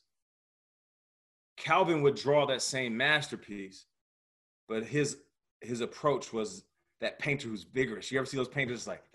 Oh yeah. Just the face making the faces while they're painting. The face. Yeah. That's that's him. His his way and how he uh, like went after greatness was different than Randy. Like Calvin was blessed. He was still he's six five, you know, two thirty. But Calvin would work in the weight room like like he's the last dude on the roster. I mean, in Detroit, we would do like little combines because they wanted to see how guys came back in shape. And like receivers do the 225, and you know, we tap out around anywhere from seven to 13 if you're really strong. Calvin just get on there 13, 14, 15, 16. I remember spotting him one time. He's like, 17, 18, 19. And he mm. looks around, he's like, uh, 20. And then he gets up and everybody's like, ah, oh, damn, 20 reps, that's crazy. Calvin. Ah. And Calvin's just like, big. He's like, he's like baby Huey. He's just like, and and I remember going up to him like, CJ, you think you slick, huh? He's like, what? I'm like, bro, you could have did way more than 20. And he's like, oh, you noticed that? like he's like, it was almost like there was times where I'm like, bro, are you, are you really? You might be a superhero. You're just trying to play it off and like and not not embarrass us. Like like the movie Incredibles when it's like dash, don't win by by a lot.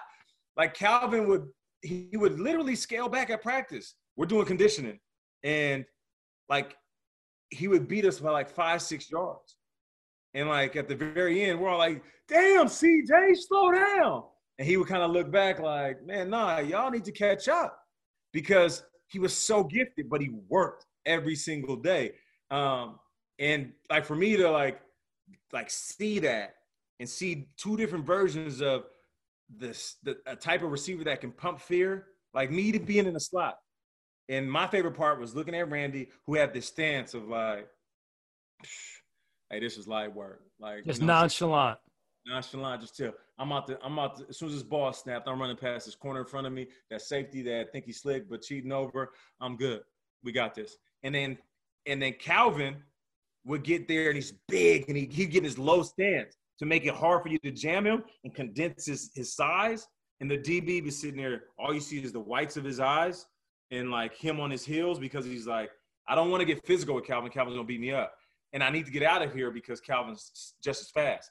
I seen one game, I seen one game Randy beat quadruple coverage. That's a true story. And then I also see one game where I'm in a slot and I see this big ass DN. He comes and lines up over me, and I'm like, where's he going? Oh, he must be coming out to like act like he's gonna guard me and then blitz. And then he walked past me and they and he walked out to Calvin. So they put their DN, this big ass dude's like six four, to to get in Calvin's way to slow him down. The cornerback was uh, behind the DN, and then behind the corner was a safety. So they're just gonna have the DN just kind of jam them off the line. Him up. They just told the DN, maul Calvin. If you get your hands on him, that'll slow him down. At least right. we know that play, they're not gonna throw his way. You know, but Calvin's so strong, we had a plan for that, and they, we still threw it to him, and he still caught it. Like it was, it was crazy. Like, and I, and I, people always ask, who's better? I got to give Randy the nod because Randy played longer, um, and you know his, his numbers speak to that. Sure. I do believe if Calvin would have played as long as Randy, we'd be talking about him as possibly the greatest receiver of all time. Wow. Are you surprised that he walked away? No, nah, because history repeats itself. Barry Sanders was going through the same thing. And I think Calvin was tired of being banged up and not seeing the reward at the end of the season. I do feel like if he was playing for Bill Belichick, he would have played 13, 14, 15 years for the simple fact that Calvin was the perfect Bill Belichick player, uber intelligent. I think he graduated with an engineering degree from Georgia Tech. Mother a doctor, father worked like for the railroads in some capacity. So a blend between uh, high intellect and blue collar attitude. And then given the fact that Tom Brady's ball placement would have been so perfect that you wouldn't have seen Calvin Johnson jumping up in the air and landing on his body time after time. Like if you look at his career, he fell a lot and got hit a lot. You can't show me too many examples of when Tom Brady had his receivers like getting rocked or climbing up in the air and falling down right. nine feet. Um, and that was CJ because certain receivers will look at a ball and be like, I ain't gonna get that. CJ look at a ball and be like, Well, I guess God blessed me with the tools to jump up and get it. Here we go. Boing. And he would just and he would go get it and fall down and, and all awkward and body and they'll show up for practice, limping through practice. And I'm like, CJ, I get it, you're a leader. But we need you for the game, bro. Like, stop right, trying rest to. Up. I'm trying to be tough. I'm trying to lead by example. CJ, chill. Nate, come on, man. I remember walking to my coach and I was like, "Hey, Schwartz. Hey, uh, Scott Linehan. CJ's done. Like, what are we doing? Oh, we didn't know it was that bad, Nate. Yeah, it's that bad. Hey, I'll take all of his reps in mine. CJ, you good? He'll reluctantly walk off the field. Like that was CJ. Now imagine having that dude, that attitude, that high of a football IQ on a team that wasn't wearing them down. Yeah, that's a good point. I mean, and, and, listen, so many tough years there in Detroit, and so many years where the, the organization was somewhat dysfunctional. Yeah, and he the, the, end is was so acrimonious for them. How yeah, no right? Like they he they made him pay back part of that signing bonus. Still to this day. Yeah, he still hasn't. Yeah, absolutely. He still hasn't kind of made amends, or they haven't made amends with him. You know, I, I harken back to a story that just a couple of weeks ago on this podcast, Reggie Wayne told that he, you know, told us a long time ago at NFL Network, but you've heard it. He signed with the Patriots. He's there for two weeks. He got a four hundred and fifty thousand dollars signing bonus.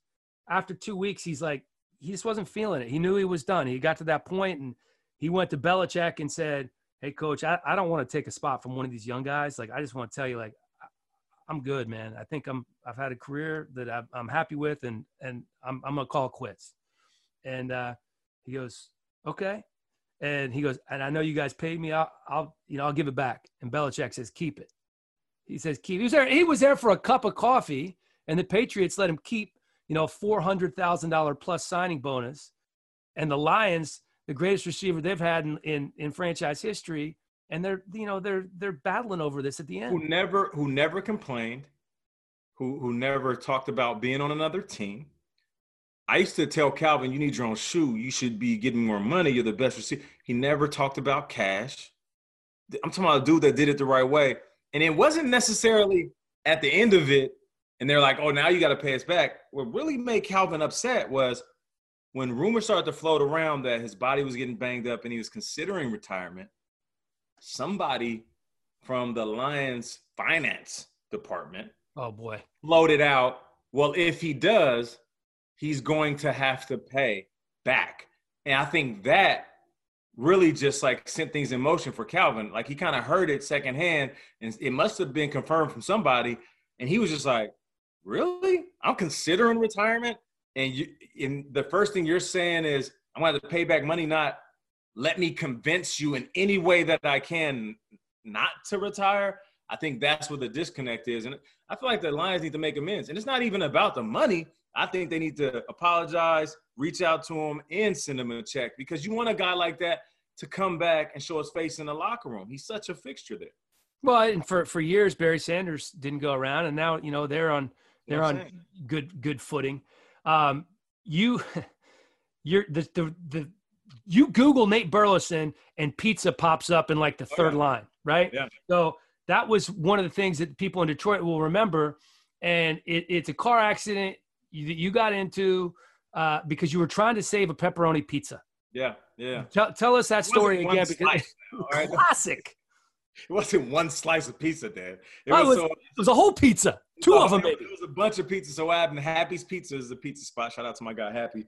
Um, coming off a game where the Lions played against the Washington Redskins, and I put up like 117 yards or something like that. And and um, at that point, uh, St- Matt Stafford and I were leading the NFL and wide receiver complete, wide receiver quarterback completion percentage. So I was in the zone, and I remember our coach Shawn Jefferson, who played in the league as well, he was like, "Nate, you're you're in the zone. Stay there. Like stay there." And I was. I was like, "I'm gonna have I'm gonna have a Pro Bowl year. At my age, I'm gonna have a Pro Bowl year." And um, so I'm I'm out having a good time. We're eating, watching Monday night football, just like any time, drinking, relaxing, and then he always gives me food. He's like, take home food to the fam. And I'm like, all right, cool. Let's just sit back, relax. After the game's over, I sit, I chill, I hydrate because I don't like driving tipsy, right? Nobody does. So as I'm leaving, I got two pizzas, I got wings, I got ribs, I got sides. In the passenger seat. In the passenger seat. This is okay. like midnight, one ish. So this is way after the night it started, right? um because we had to wait a while for me to just like make sure if i hop in a car i'm not close to being sober but i'm sober and it's funny because right before i got on the freeway there was this hookah spot that i always go to that these young dudes ran and so i popped in there because i was supposed to go by earlier but i didn't and they're like nate what's up oh god you got a good game it's gonna be our year yeah let's take a shot because i would always go in there smoke a little hookah and i would take a shot with them right. and i was like nah not tonight man I, i've already sobered up I'm straight. Like I don't want to. shot a tequila right before I go to bed. I got to drive home. It's like 20 minutes. Come on, let's take a shot. I'm like, nah. Like, hey, I promise I'll come back tomorrow. Come on, y'all know I'll get down. I'll come by tomorrow. And I honestly believe like me not drinking in that moment, it probably saved me from getting a DUI. Right. Because one, it would have been fresh in my system and fresh on my breath, and I might have been tipsy if I would have just banged down a couple of shots and right. got an accident. So I didn't take a shot. I hop in the car, and all this pizza, not buckled up. I am, and I'm listening to the new Drake album, Take Care. And this is auxiliary time. This isn't Bluetooth time. This is, you know, back in the oh, day. Oh, yeah, you got to plug it in, baby. I'm plugging it in, but I'm driving with my knees. You know what I'm saying? I'm trying to plug in, driving my knees, and I'm looking down to the song. And, and then I look up as soon as I get on the freeway, and I'm right behind this van, this gray van. So instead of me just hitting the brakes, like I should have because I thought if I hit the brakes, all this is going to crash down. I reach over and I put my right arm over the food and then I yank the wheel, right, to avoid this car. So I do it and I'm good. It's a little slick out. I'm headed towards the, the, the concrete medium. And then I'm like, damn, let me straighten this car out. I yank it back. I'm headed towards the embankment now. I yank it back one more. I wish I would just went in the embankment. I yank it back one more time. The car's the car's straightening out like this, and I'm like, oh, I got this. I got this. And then it kept going. I was like, I don't got this. Boom, boom. And I'm holding on to this car 10 and 2. This arm slips off. My face is the steering wheel. This arm locks on. And then I I get out the vehicle. Every door is smashed. My car's total, except for my driver's side. I kind of bang it open. And I get out, I see blood on my sweater. I'm looking around and I'm moving my legs up and down. And I'm like, all right, my money makers are good. I run with these. And I look at my hands and I'm moving my hands. This one's going like this. I'm like, all right, this one's going like this. And I'm like, man, Slow. I'm like, what's up with my hand? I had a sweater on. I pull down my sweater, and these two bones are shifted. They're not, they're not out of the skin, but they're shifted. You can see this scar still right here. Yeah. Oh yeah. All the way down there's a, a plate in there about 14 screws and right there on the underside of the forearm there yeah right there there's a small plate about nine screws. So it's completely shifted. And i remember sitting there and this is this is nate burleson's mindset about life. This is why i'm i'm team first over everything. Like i was having a great year and i and i and leading up to that night i was like i'm gonna put up a thousand yards. I'm gonna have a pro bowl years towards the end of my career is gonna be perfect. In that moment i wasn't even thinking about myself. My my first words out of my mouth were, "I just fucked up our season." Mm. That was my exact words. Because at that point, when Calvin was double covered, me and Matt was just on a different wavelength. Like it was like, Calvin's not there, Nate, I got you. Boom. And I knew that we could ride that into the playoffs. Um, and and then I'm sitting there just like waiting, waiting for the police to come. I called a wife, I called a team, which is one of the most embarrassing, difficult calls I ever had to make. Knowing that I'm telling them I'm probably going to have surgery within the next couple days, I'm gonna be out. And at this point, I don't even know if I'm going to come back this year. And uh, I'm sitting there just pacing back and forth. Somebody pulls up and they're like recording me, and they see me like pacing, but they don't know I have my phone in my hand. So it looks like there's a TMZ like video or something of me walking around, and I'm like looking, I'm like this, and I was just talking to the team. And I remember uh, this white dude rose up and he's like, "Hey, what's up, man? Nate, how you doing?" I'm like, "I'm chilling, man." He's like, "You all right?" I'm like, "Yeah, the police are coming. The ambulance comes. All right, man. Love you as a player, man." And then a black dude pulls up and he's like, "He's like, hey, what's up, man? You all right?" I'm like, "Yeah." He gets close. He's like, "Oh, Nate Burleson, what's up, bro? I appreciate you, bro. On and off the field, man. You mean a lot, man. You're you're deep in the community out here." I'm like, "Yeah, man. That's what's up." He's like, "You good?" I'm like, "Yeah, I'm good, man. I got I got some people coming. I got the cops coming, all that." he's like, all right, cool, because I don't need to be here when the cops come. I'm out. And I was like, that's so Detroit right there. so, then, so then he leaves, and then the police come and ask me the question, ask me the question, they ask me what happened, and they keep asking you the question to see if your story's going to change up. Right. And I don't know if he necessarily believed me. He opens the door. Drake is playing. The food is smashed on the bottom, and he realizes like, oh, this dude's telling the truth. I get there, and the story just keeps unraveling. I get to the hospital, and um, they have to take my arm and put it in this harness and yank it up so the bones can sit on top of each other correctly. Oh. I remember this nurse was just like, just like snatching it, snatching it. And I'm like, damn, this dude's hella aggressive. Like, what's up? And um, I remember just like looking up at the nurse, and he was he was talking to the officer. He's like, "We need to take a blood test." Um, and the officer's like, "Already did the sobriety test. Um, and he's he's not tipsy or it's a it's a one car accident and he's trying to explain to him he's like no i need to i need to do it anyway and he's like i already did it like what are you doing it's not even protocol and i was like what's up with this nurse grabbing my arm all funny talking to this officer trying to go against protocol uh, it was i, I kind of knew what the nurse was doing like maybe they just wanted this story of like an athlete get, having a dui and i look up and no joke this nurse is wearing a, a nurse hat with green bay packers logo on it no way. I forgot that part of the story. Yeah, and and and he looks down at me and he's like, "Hey man, I know it's not good to say right now, but I mean I'm happy you're out because you're you're tough to stop." And it was like, I guess not like I'm I'm for the jokes, but like in that moment, like you're like, "Thanks, Dick." Yeah, exactly, exactly. So um, I had the surgery, and in in so many ways, I realized that was the beginning of the end of my career because I was I was you know 30 31, 32, and um, and I'm dealing with recovering from an ACL. I broke my leg a couple years prior, and, and I had my arm now. I knew I had to start thinking about the next chapter, and here we are. And here we are. And you uh, you you went to a training camp, but you were injured kind of off and on throughout with with the with the Browns. Johnny Manziel. Hey, remember how much we talked about him that first year? Another, oh my gosh! And another great receiver, Josh Gordon. Oh, that's right. Like Randy or Calvin. I was like, oh man. I was like, man, I shook the dice and went three for three on the uh, sidekick. But um, unfortunately, we've never seen that that Josh Gordon again. Um, you know, hopefully, hopefully we will at some point. All right, it's uh, we've been going on forever. I'm going to hit you with some two minute drills, just some quickies, Let's okay? Just some football stuff and some Nate stuff. Um, so many good ones. Who's the best wide receiver right now in the league? Best wide receiver right now in the league is Tyreek Hill. Mm, the yeah, best? It's it's a little bit of a twist. I, I just feel like he is the most dangerous. And it also has to do with his quarterback. So I, I can I can say Julio, of course, when Antonio was playing. Um, Mike Thomas is a phenomenal talent. But I mean, dangerous though. Like Tyreek Hill is a freak of nature.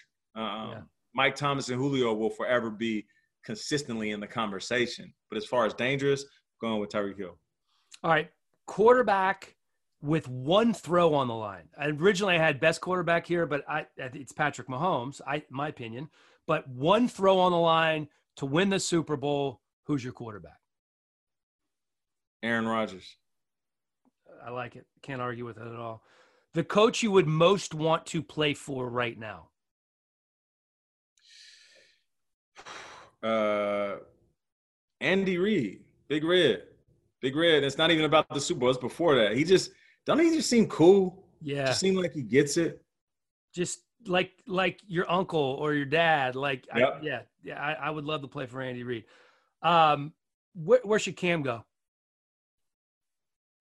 Oh, Cam should go to. Uh, I think Cam Cam should go to Oakland, and I, I know they have Derek Carr and Marcus Mariota, but let's just say that it's the end of Derek Carr's career there, and it's a pit stop for Mariota.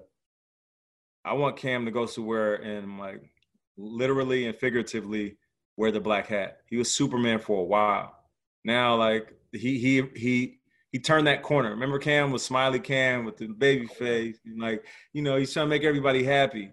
Now that everybody's kind of turned on Cam in a sense, like, like put on that black hat, bro. Like be the villain. Like who cares? Embrace it. That that would be one hell of a quarterback for him, man. Mariota, Carr. Wow, that would I would I would pay money to see that. Um, the person that you have interviewed, you talked about the J Lo interview earlier in the pod, but where you kind of got shaky voice, like you were like legit nervous, right? You've, I mean, you've interviewed a lot of people. Is there yeah. one where you remember like it took you a second? Like I'll give you, I, I, was a commencement speaker at my my high school, you know, several years back, and I remember it took me like, it felt like forever, but it took me like 10, 15 seconds to like exhale and compose and then be myself. Is there somebody in, that you've been like that with an interview?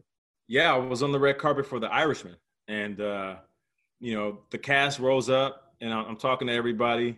Um, De Niro has a, a, a very matter of fact way of talking to you, mm-hmm. um, where you don't have time to get nervous. He's very direct. Just boom. But then Pacino rolled up, and uh, I'm like, "Hey, how you doing, Mr. Pacino? My name is Neza." Nate, I know who you are. And I was like, what? That's awesome. And immediately I started getting sweaty on camera. And I was like, wait, time out. And I looked at our people at Extra and I was like, time out, give me a second. I mean, hold on. Uh, seriously? Do you know who I am? And he's like, yeah, of course I know who you are, man. You do the sports show during the week and, and also the Sunday show on CBS. Come on. I'm a wow. football guy. I'm a football guy. And I was like, what is going on? And he was like, and I was like, who's your team? He's like, ah, you know, I can't say that. And then he walked away. He's like, "Jeez," and like that was like that was crazy to me. That was it was it still is. Like Al Pacino knew who I was. That's badass. Um, last question: NBA, the the plans in place, man. The league's coming back. Uh, your brother's still working with the T Wolves, right? He's working with T Wolves. Yeah, yeah. T Wolves. Well, he he ain't coming back. They don't have to worry about that. They're not going to be one of the 22 teams, right? Like, right. have you talked to your brother though about what that's going to be like, or is he just so far removed because they don't have to worry about that? No, no, no. He he actually uh, he was working out people, but they would do it like one coach, one player at a time, and then they rotate hour on on the hour. Um, but like he was dealing with that, and then what happened with with George Floyd and the, the riots, and he was like, "Yo, Nate, Minnesota is crazy right now." Yeah. Um, he said the people are upset, and we're sitting here still trying to work. The Timberwolves, because they work downtown, the Timberwolves are like, "Yo, employees, you get a hotel on the outskirts because we don't want you down here." Um, but I, yeah, he's he's uh he's going to be training, um, still training players because they had so much time off that when the season does return back around again after this tournament, they want they want their guys ready. Is Kevin older than you? He's two years older, yeah, but we look a lot alike. People thought we were twins growing up. So, like growing up, you were you were always Kevin's little brother, and he, you know, he played in the he played in the NBA for a couple years. Like, at what point did he become Nate's brother? Um, the the moment that I established myself as Randy Moss's number two, um, because that was like his second year with the Bobcats, and then um, he went overseas. So when he came back from overseas, he came back from Germany, and all of a sudden it was like Nate's his big brother, you know, because I grew up overnight. So um, so yeah, that's uh, that's that's my that's my dog. Dude, that's awesome. Uh, to what are you gonna ask? You gonna ask about the NBA? A question? You gonna give me a player, a team? What would you gonna ask me? Oh, you like you want to get into it a little bit? Here's well, here's my thing. You know, I'm out here in LA. Like, uh-huh. it's going to be. In, I mean, in my opinion, the two teams are going to come out of the West, right? If if if you have those two, it's going to be the two LA teams, Clippers and Lakers. Give me two teams out of the East that that you like. Ooh. Um, I'm gonna say the Bucks. Sure. I, I, I really like them, and I'm, I'm, gonna say don't sleep on Toronto. It seems like they're they're they're building something special, and I thought that that Kawhi leaving was gonna cripple them, but the simple fact that they're still in the conversation, you can't count out the champs. Somebody that hoisted up that trophy last year. Um, let me let me ask you a question since we're coming off the the the heels of uh, or the the we're coming off of the Last Dance, and uh, all the talk is about Michael Jordan, and that's our era. You know what mm-hmm. I mean? Like we we know about that. So I'm I'm a, I'm gonna throw out four names. Okay. You give me the best player, the most impactful, and your favorite out of these four. All okay. right. Michael Jordan, LeBron James, Kobe Bryant, Kareem Abdul-Jabbar. So best uh, player, just pure player, most impactful, just however you want to take that, and then to you, who do you like? Yeah, well, so I, I think that the best player was was Michael Jordan, and you can have the LeBron MJ debate you know, all you want. Like, I, listen, LeBron can kind of be, he can play five positions on the basketball court. Like, I don't, Michael couldn't do that. I just think that what Michael did offensively and defensively, people forget he was the defensive player of the year right. as well, is amazing. Now, I had David Falk on the podcast, you know, a few weeks ago. And when you say most impactful, well, no, Brand Jordan, like nobody's more impactful from a business perspective than Michael Jordan. Now, the one thing Jordan did not do, obviously, with his famous Republicans buy sneakers statement, was yep. he he basically had zero impact from a from a social standpoint. From a yep. business standpoint, it was huge. LeBron, I think, out of all those people you name, is going to have the biggest impact socially because right. of what yeah. what he's doing. And uh, well, who's what was the third one? Third one was just personal preference. Just out of those guys, like who did you appreciate just watching? Yeah, I I loved. I mean, I, I Michael as well. I I I appreciate. To me, LeBron is when I go on a when I'm standing on a football field and I'm watching an NFL game in person, field level.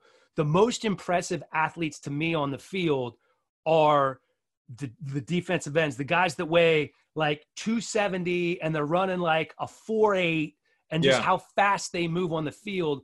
And to me, LeBron, now he's like the version out, of that. Like he's that ver- he's basketball's version of that, right? Like yeah. it's it's unbelievable to me, a guy that is that size moves yeah. like that on the basketball court. Like I used to say that about Shaq. Like I thought Shaq was very underappreciated for his overall athleticism. you, yeah. you know, he was all about power, but the reality was Shaq was a, ballerina on the basketball court, man. Like yeah. the way he moved was incredible. Yeah, I remember my brother. Uh, he was telling me because LeBron's about 260 now.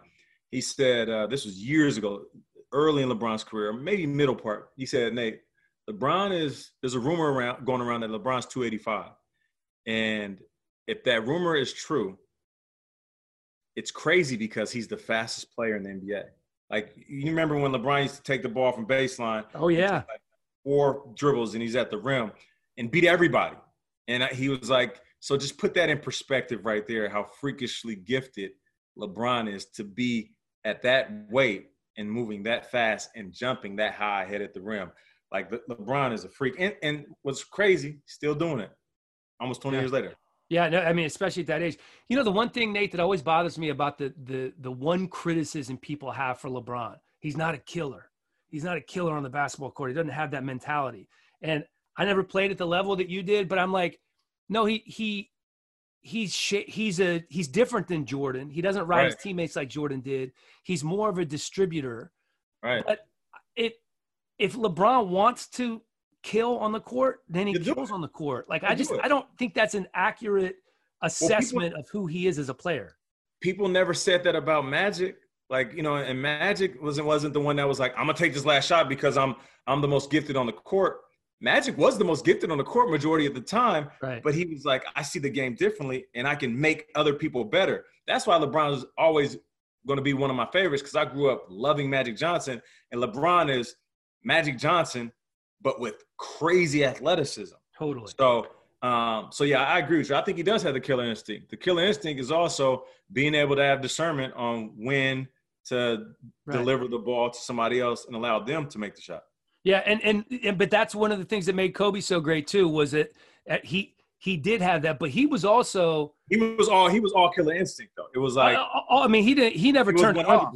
Yeah, yeah. All, all, the time, hundred percent of the time, and so that was obviously what made him so great. But he also he like Kobe had no conscience. Yeah, like, yeah. he could shoot forty times a game and and not feel. I mean, he's like, I, you're open, but I I'm gonna make it. I mean, I trust myself to make it before you do, and and it's just a different mentality, right? When you're on the basketball court. Yeah, no doubt about it. And, and you know what? Watching the Last Dance and thinking about how Kobe approached life, and and you know, I'm pretty sure when we watch Tom Brady's documentary and we see behind the scenes how competitive he really is, I think that that that, that is something that you know, as fathers, we can talk to our kids about and be like, look, it's okay to be casual about certain things, but success rewards those who are addicted to greatness. And if you're addicted to like that like energy, like I feel like whatever you're doing, sports aside, like it'll reward you. You know what I mean? Let me ask you this from a from a father's perspective then, because I I get so frustrated sometimes with with my kids because there's so many listen, we live in Southern California. You know, we're, we're three blocks from the ocean. You know, my, my son can walk down and go surfing. My oh, daughter can throw the lacrosse ball with her friends. Like, there's not that that drive in my mind for them to be great at any particular thing. They just want to live. Yeah. And I think back, and we always sound like old heads when we say it, right? But like yeah. every day, like it was playing football, you know, with your buddy in the street. Like I would toe tap, you know, just yeah. inside the curb, keep my feet in bounds. Or I was hooping every day during the summer. And it's like pulling teeth to get them out there to do that sometimes. Yeah. You know, and, and, and, bickering and barking with your yes. friends, almost getting in fights. Like we developed that killer instinct early because we were just competitive like that. You know, I have the luxury of having two kids that are very close in age, and I and you know, as a father, I I, I at moments I pit them against each other because I have to. I, right. I can't go out there and beat them up. Like I have to like force this competitive nature. And then when I go coach their teams, these little kids that are spoiled and got every shoe and they never missed a meal and their houses are all big and they haven't dealt with any type of adversity. I tell them, if you haven't like challenged your friend or you haven't got to the point where you were mad at them while playing, or you guys haven't had a confrontation where you were nose to nose, face to face, talking about the moment that you were just in from an athletic standpoint, from a competitive standpoint, then you're not really his friend. And I remember saying that, and it kind of sunk in. They were like, "Damn." I was like, "Cause your friend's gonna be in a situation And because he was never challenged before, he's going to cower. And you guys are both at fault. And you guys are both cowering in those moments. And I was like, and it's not just about sports. It's also about when you become a man and you become married and somebody flirts with your wife. I had this crazy conversation with my boys, and it all stemmed from like him being in the game and quite frankly, shutting it down because the kids were older and athletic. And luckily, it was a long ride home. I started talking about sports, ended up talking about life.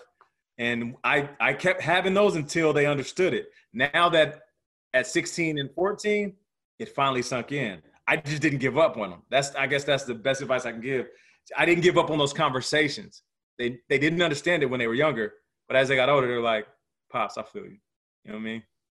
Dude, it's so funny, man. 16, 14. Eh, your daughter's how old? 10? 10, yeah. 10. You know, I, I have almost 13. My son's almost 13. My daughter just turned 14. And it's it's amazing, man, to watch like the whole parenthood in general. Yeah. Every step I think is better than the last one. But now like they're I mean, they're becoming like men and women and you're having to worry about all the issues like, you know, what point are they going to start you know, yeah. trying alcohol? What point are they going to start having sex? Like, like your your your son are like they're men now, you know, and whether it's in in the classroom or you know on the basketball court or on the football field, whatever that is, it's um, it's a challenge, man. Like being a father is I just I am always I love hearing stories from other parents because I never know if the way that I'm doing it is the right way. And I don't know if there is a right way. I think there are many right ways. Exactly. And it's just communicating. I'm just communicating so they know when they whenever they do want to try something, whether it's something they should be doing or they shouldn't, I just want to be a person they can talk to and not afraid to talk to. Yeah, no, I, I feel you, man. Yeah. Hey, I'm gonna let you go. We, I mean, we've almost gone two hours. I so appreciate the time, my friend. You got you got a big weekend coming up. Hey, see, the- see, now now you can cut this up and, and, and put it in a thousand pieces. We're gonna just you know every every Nate Burleson soundbite is uh, a promotable soundbite. We love that. I appreciate you, man. Appreciate I, you. Always. Always continue success. I'll talk to you soon, buddy. All right, brother.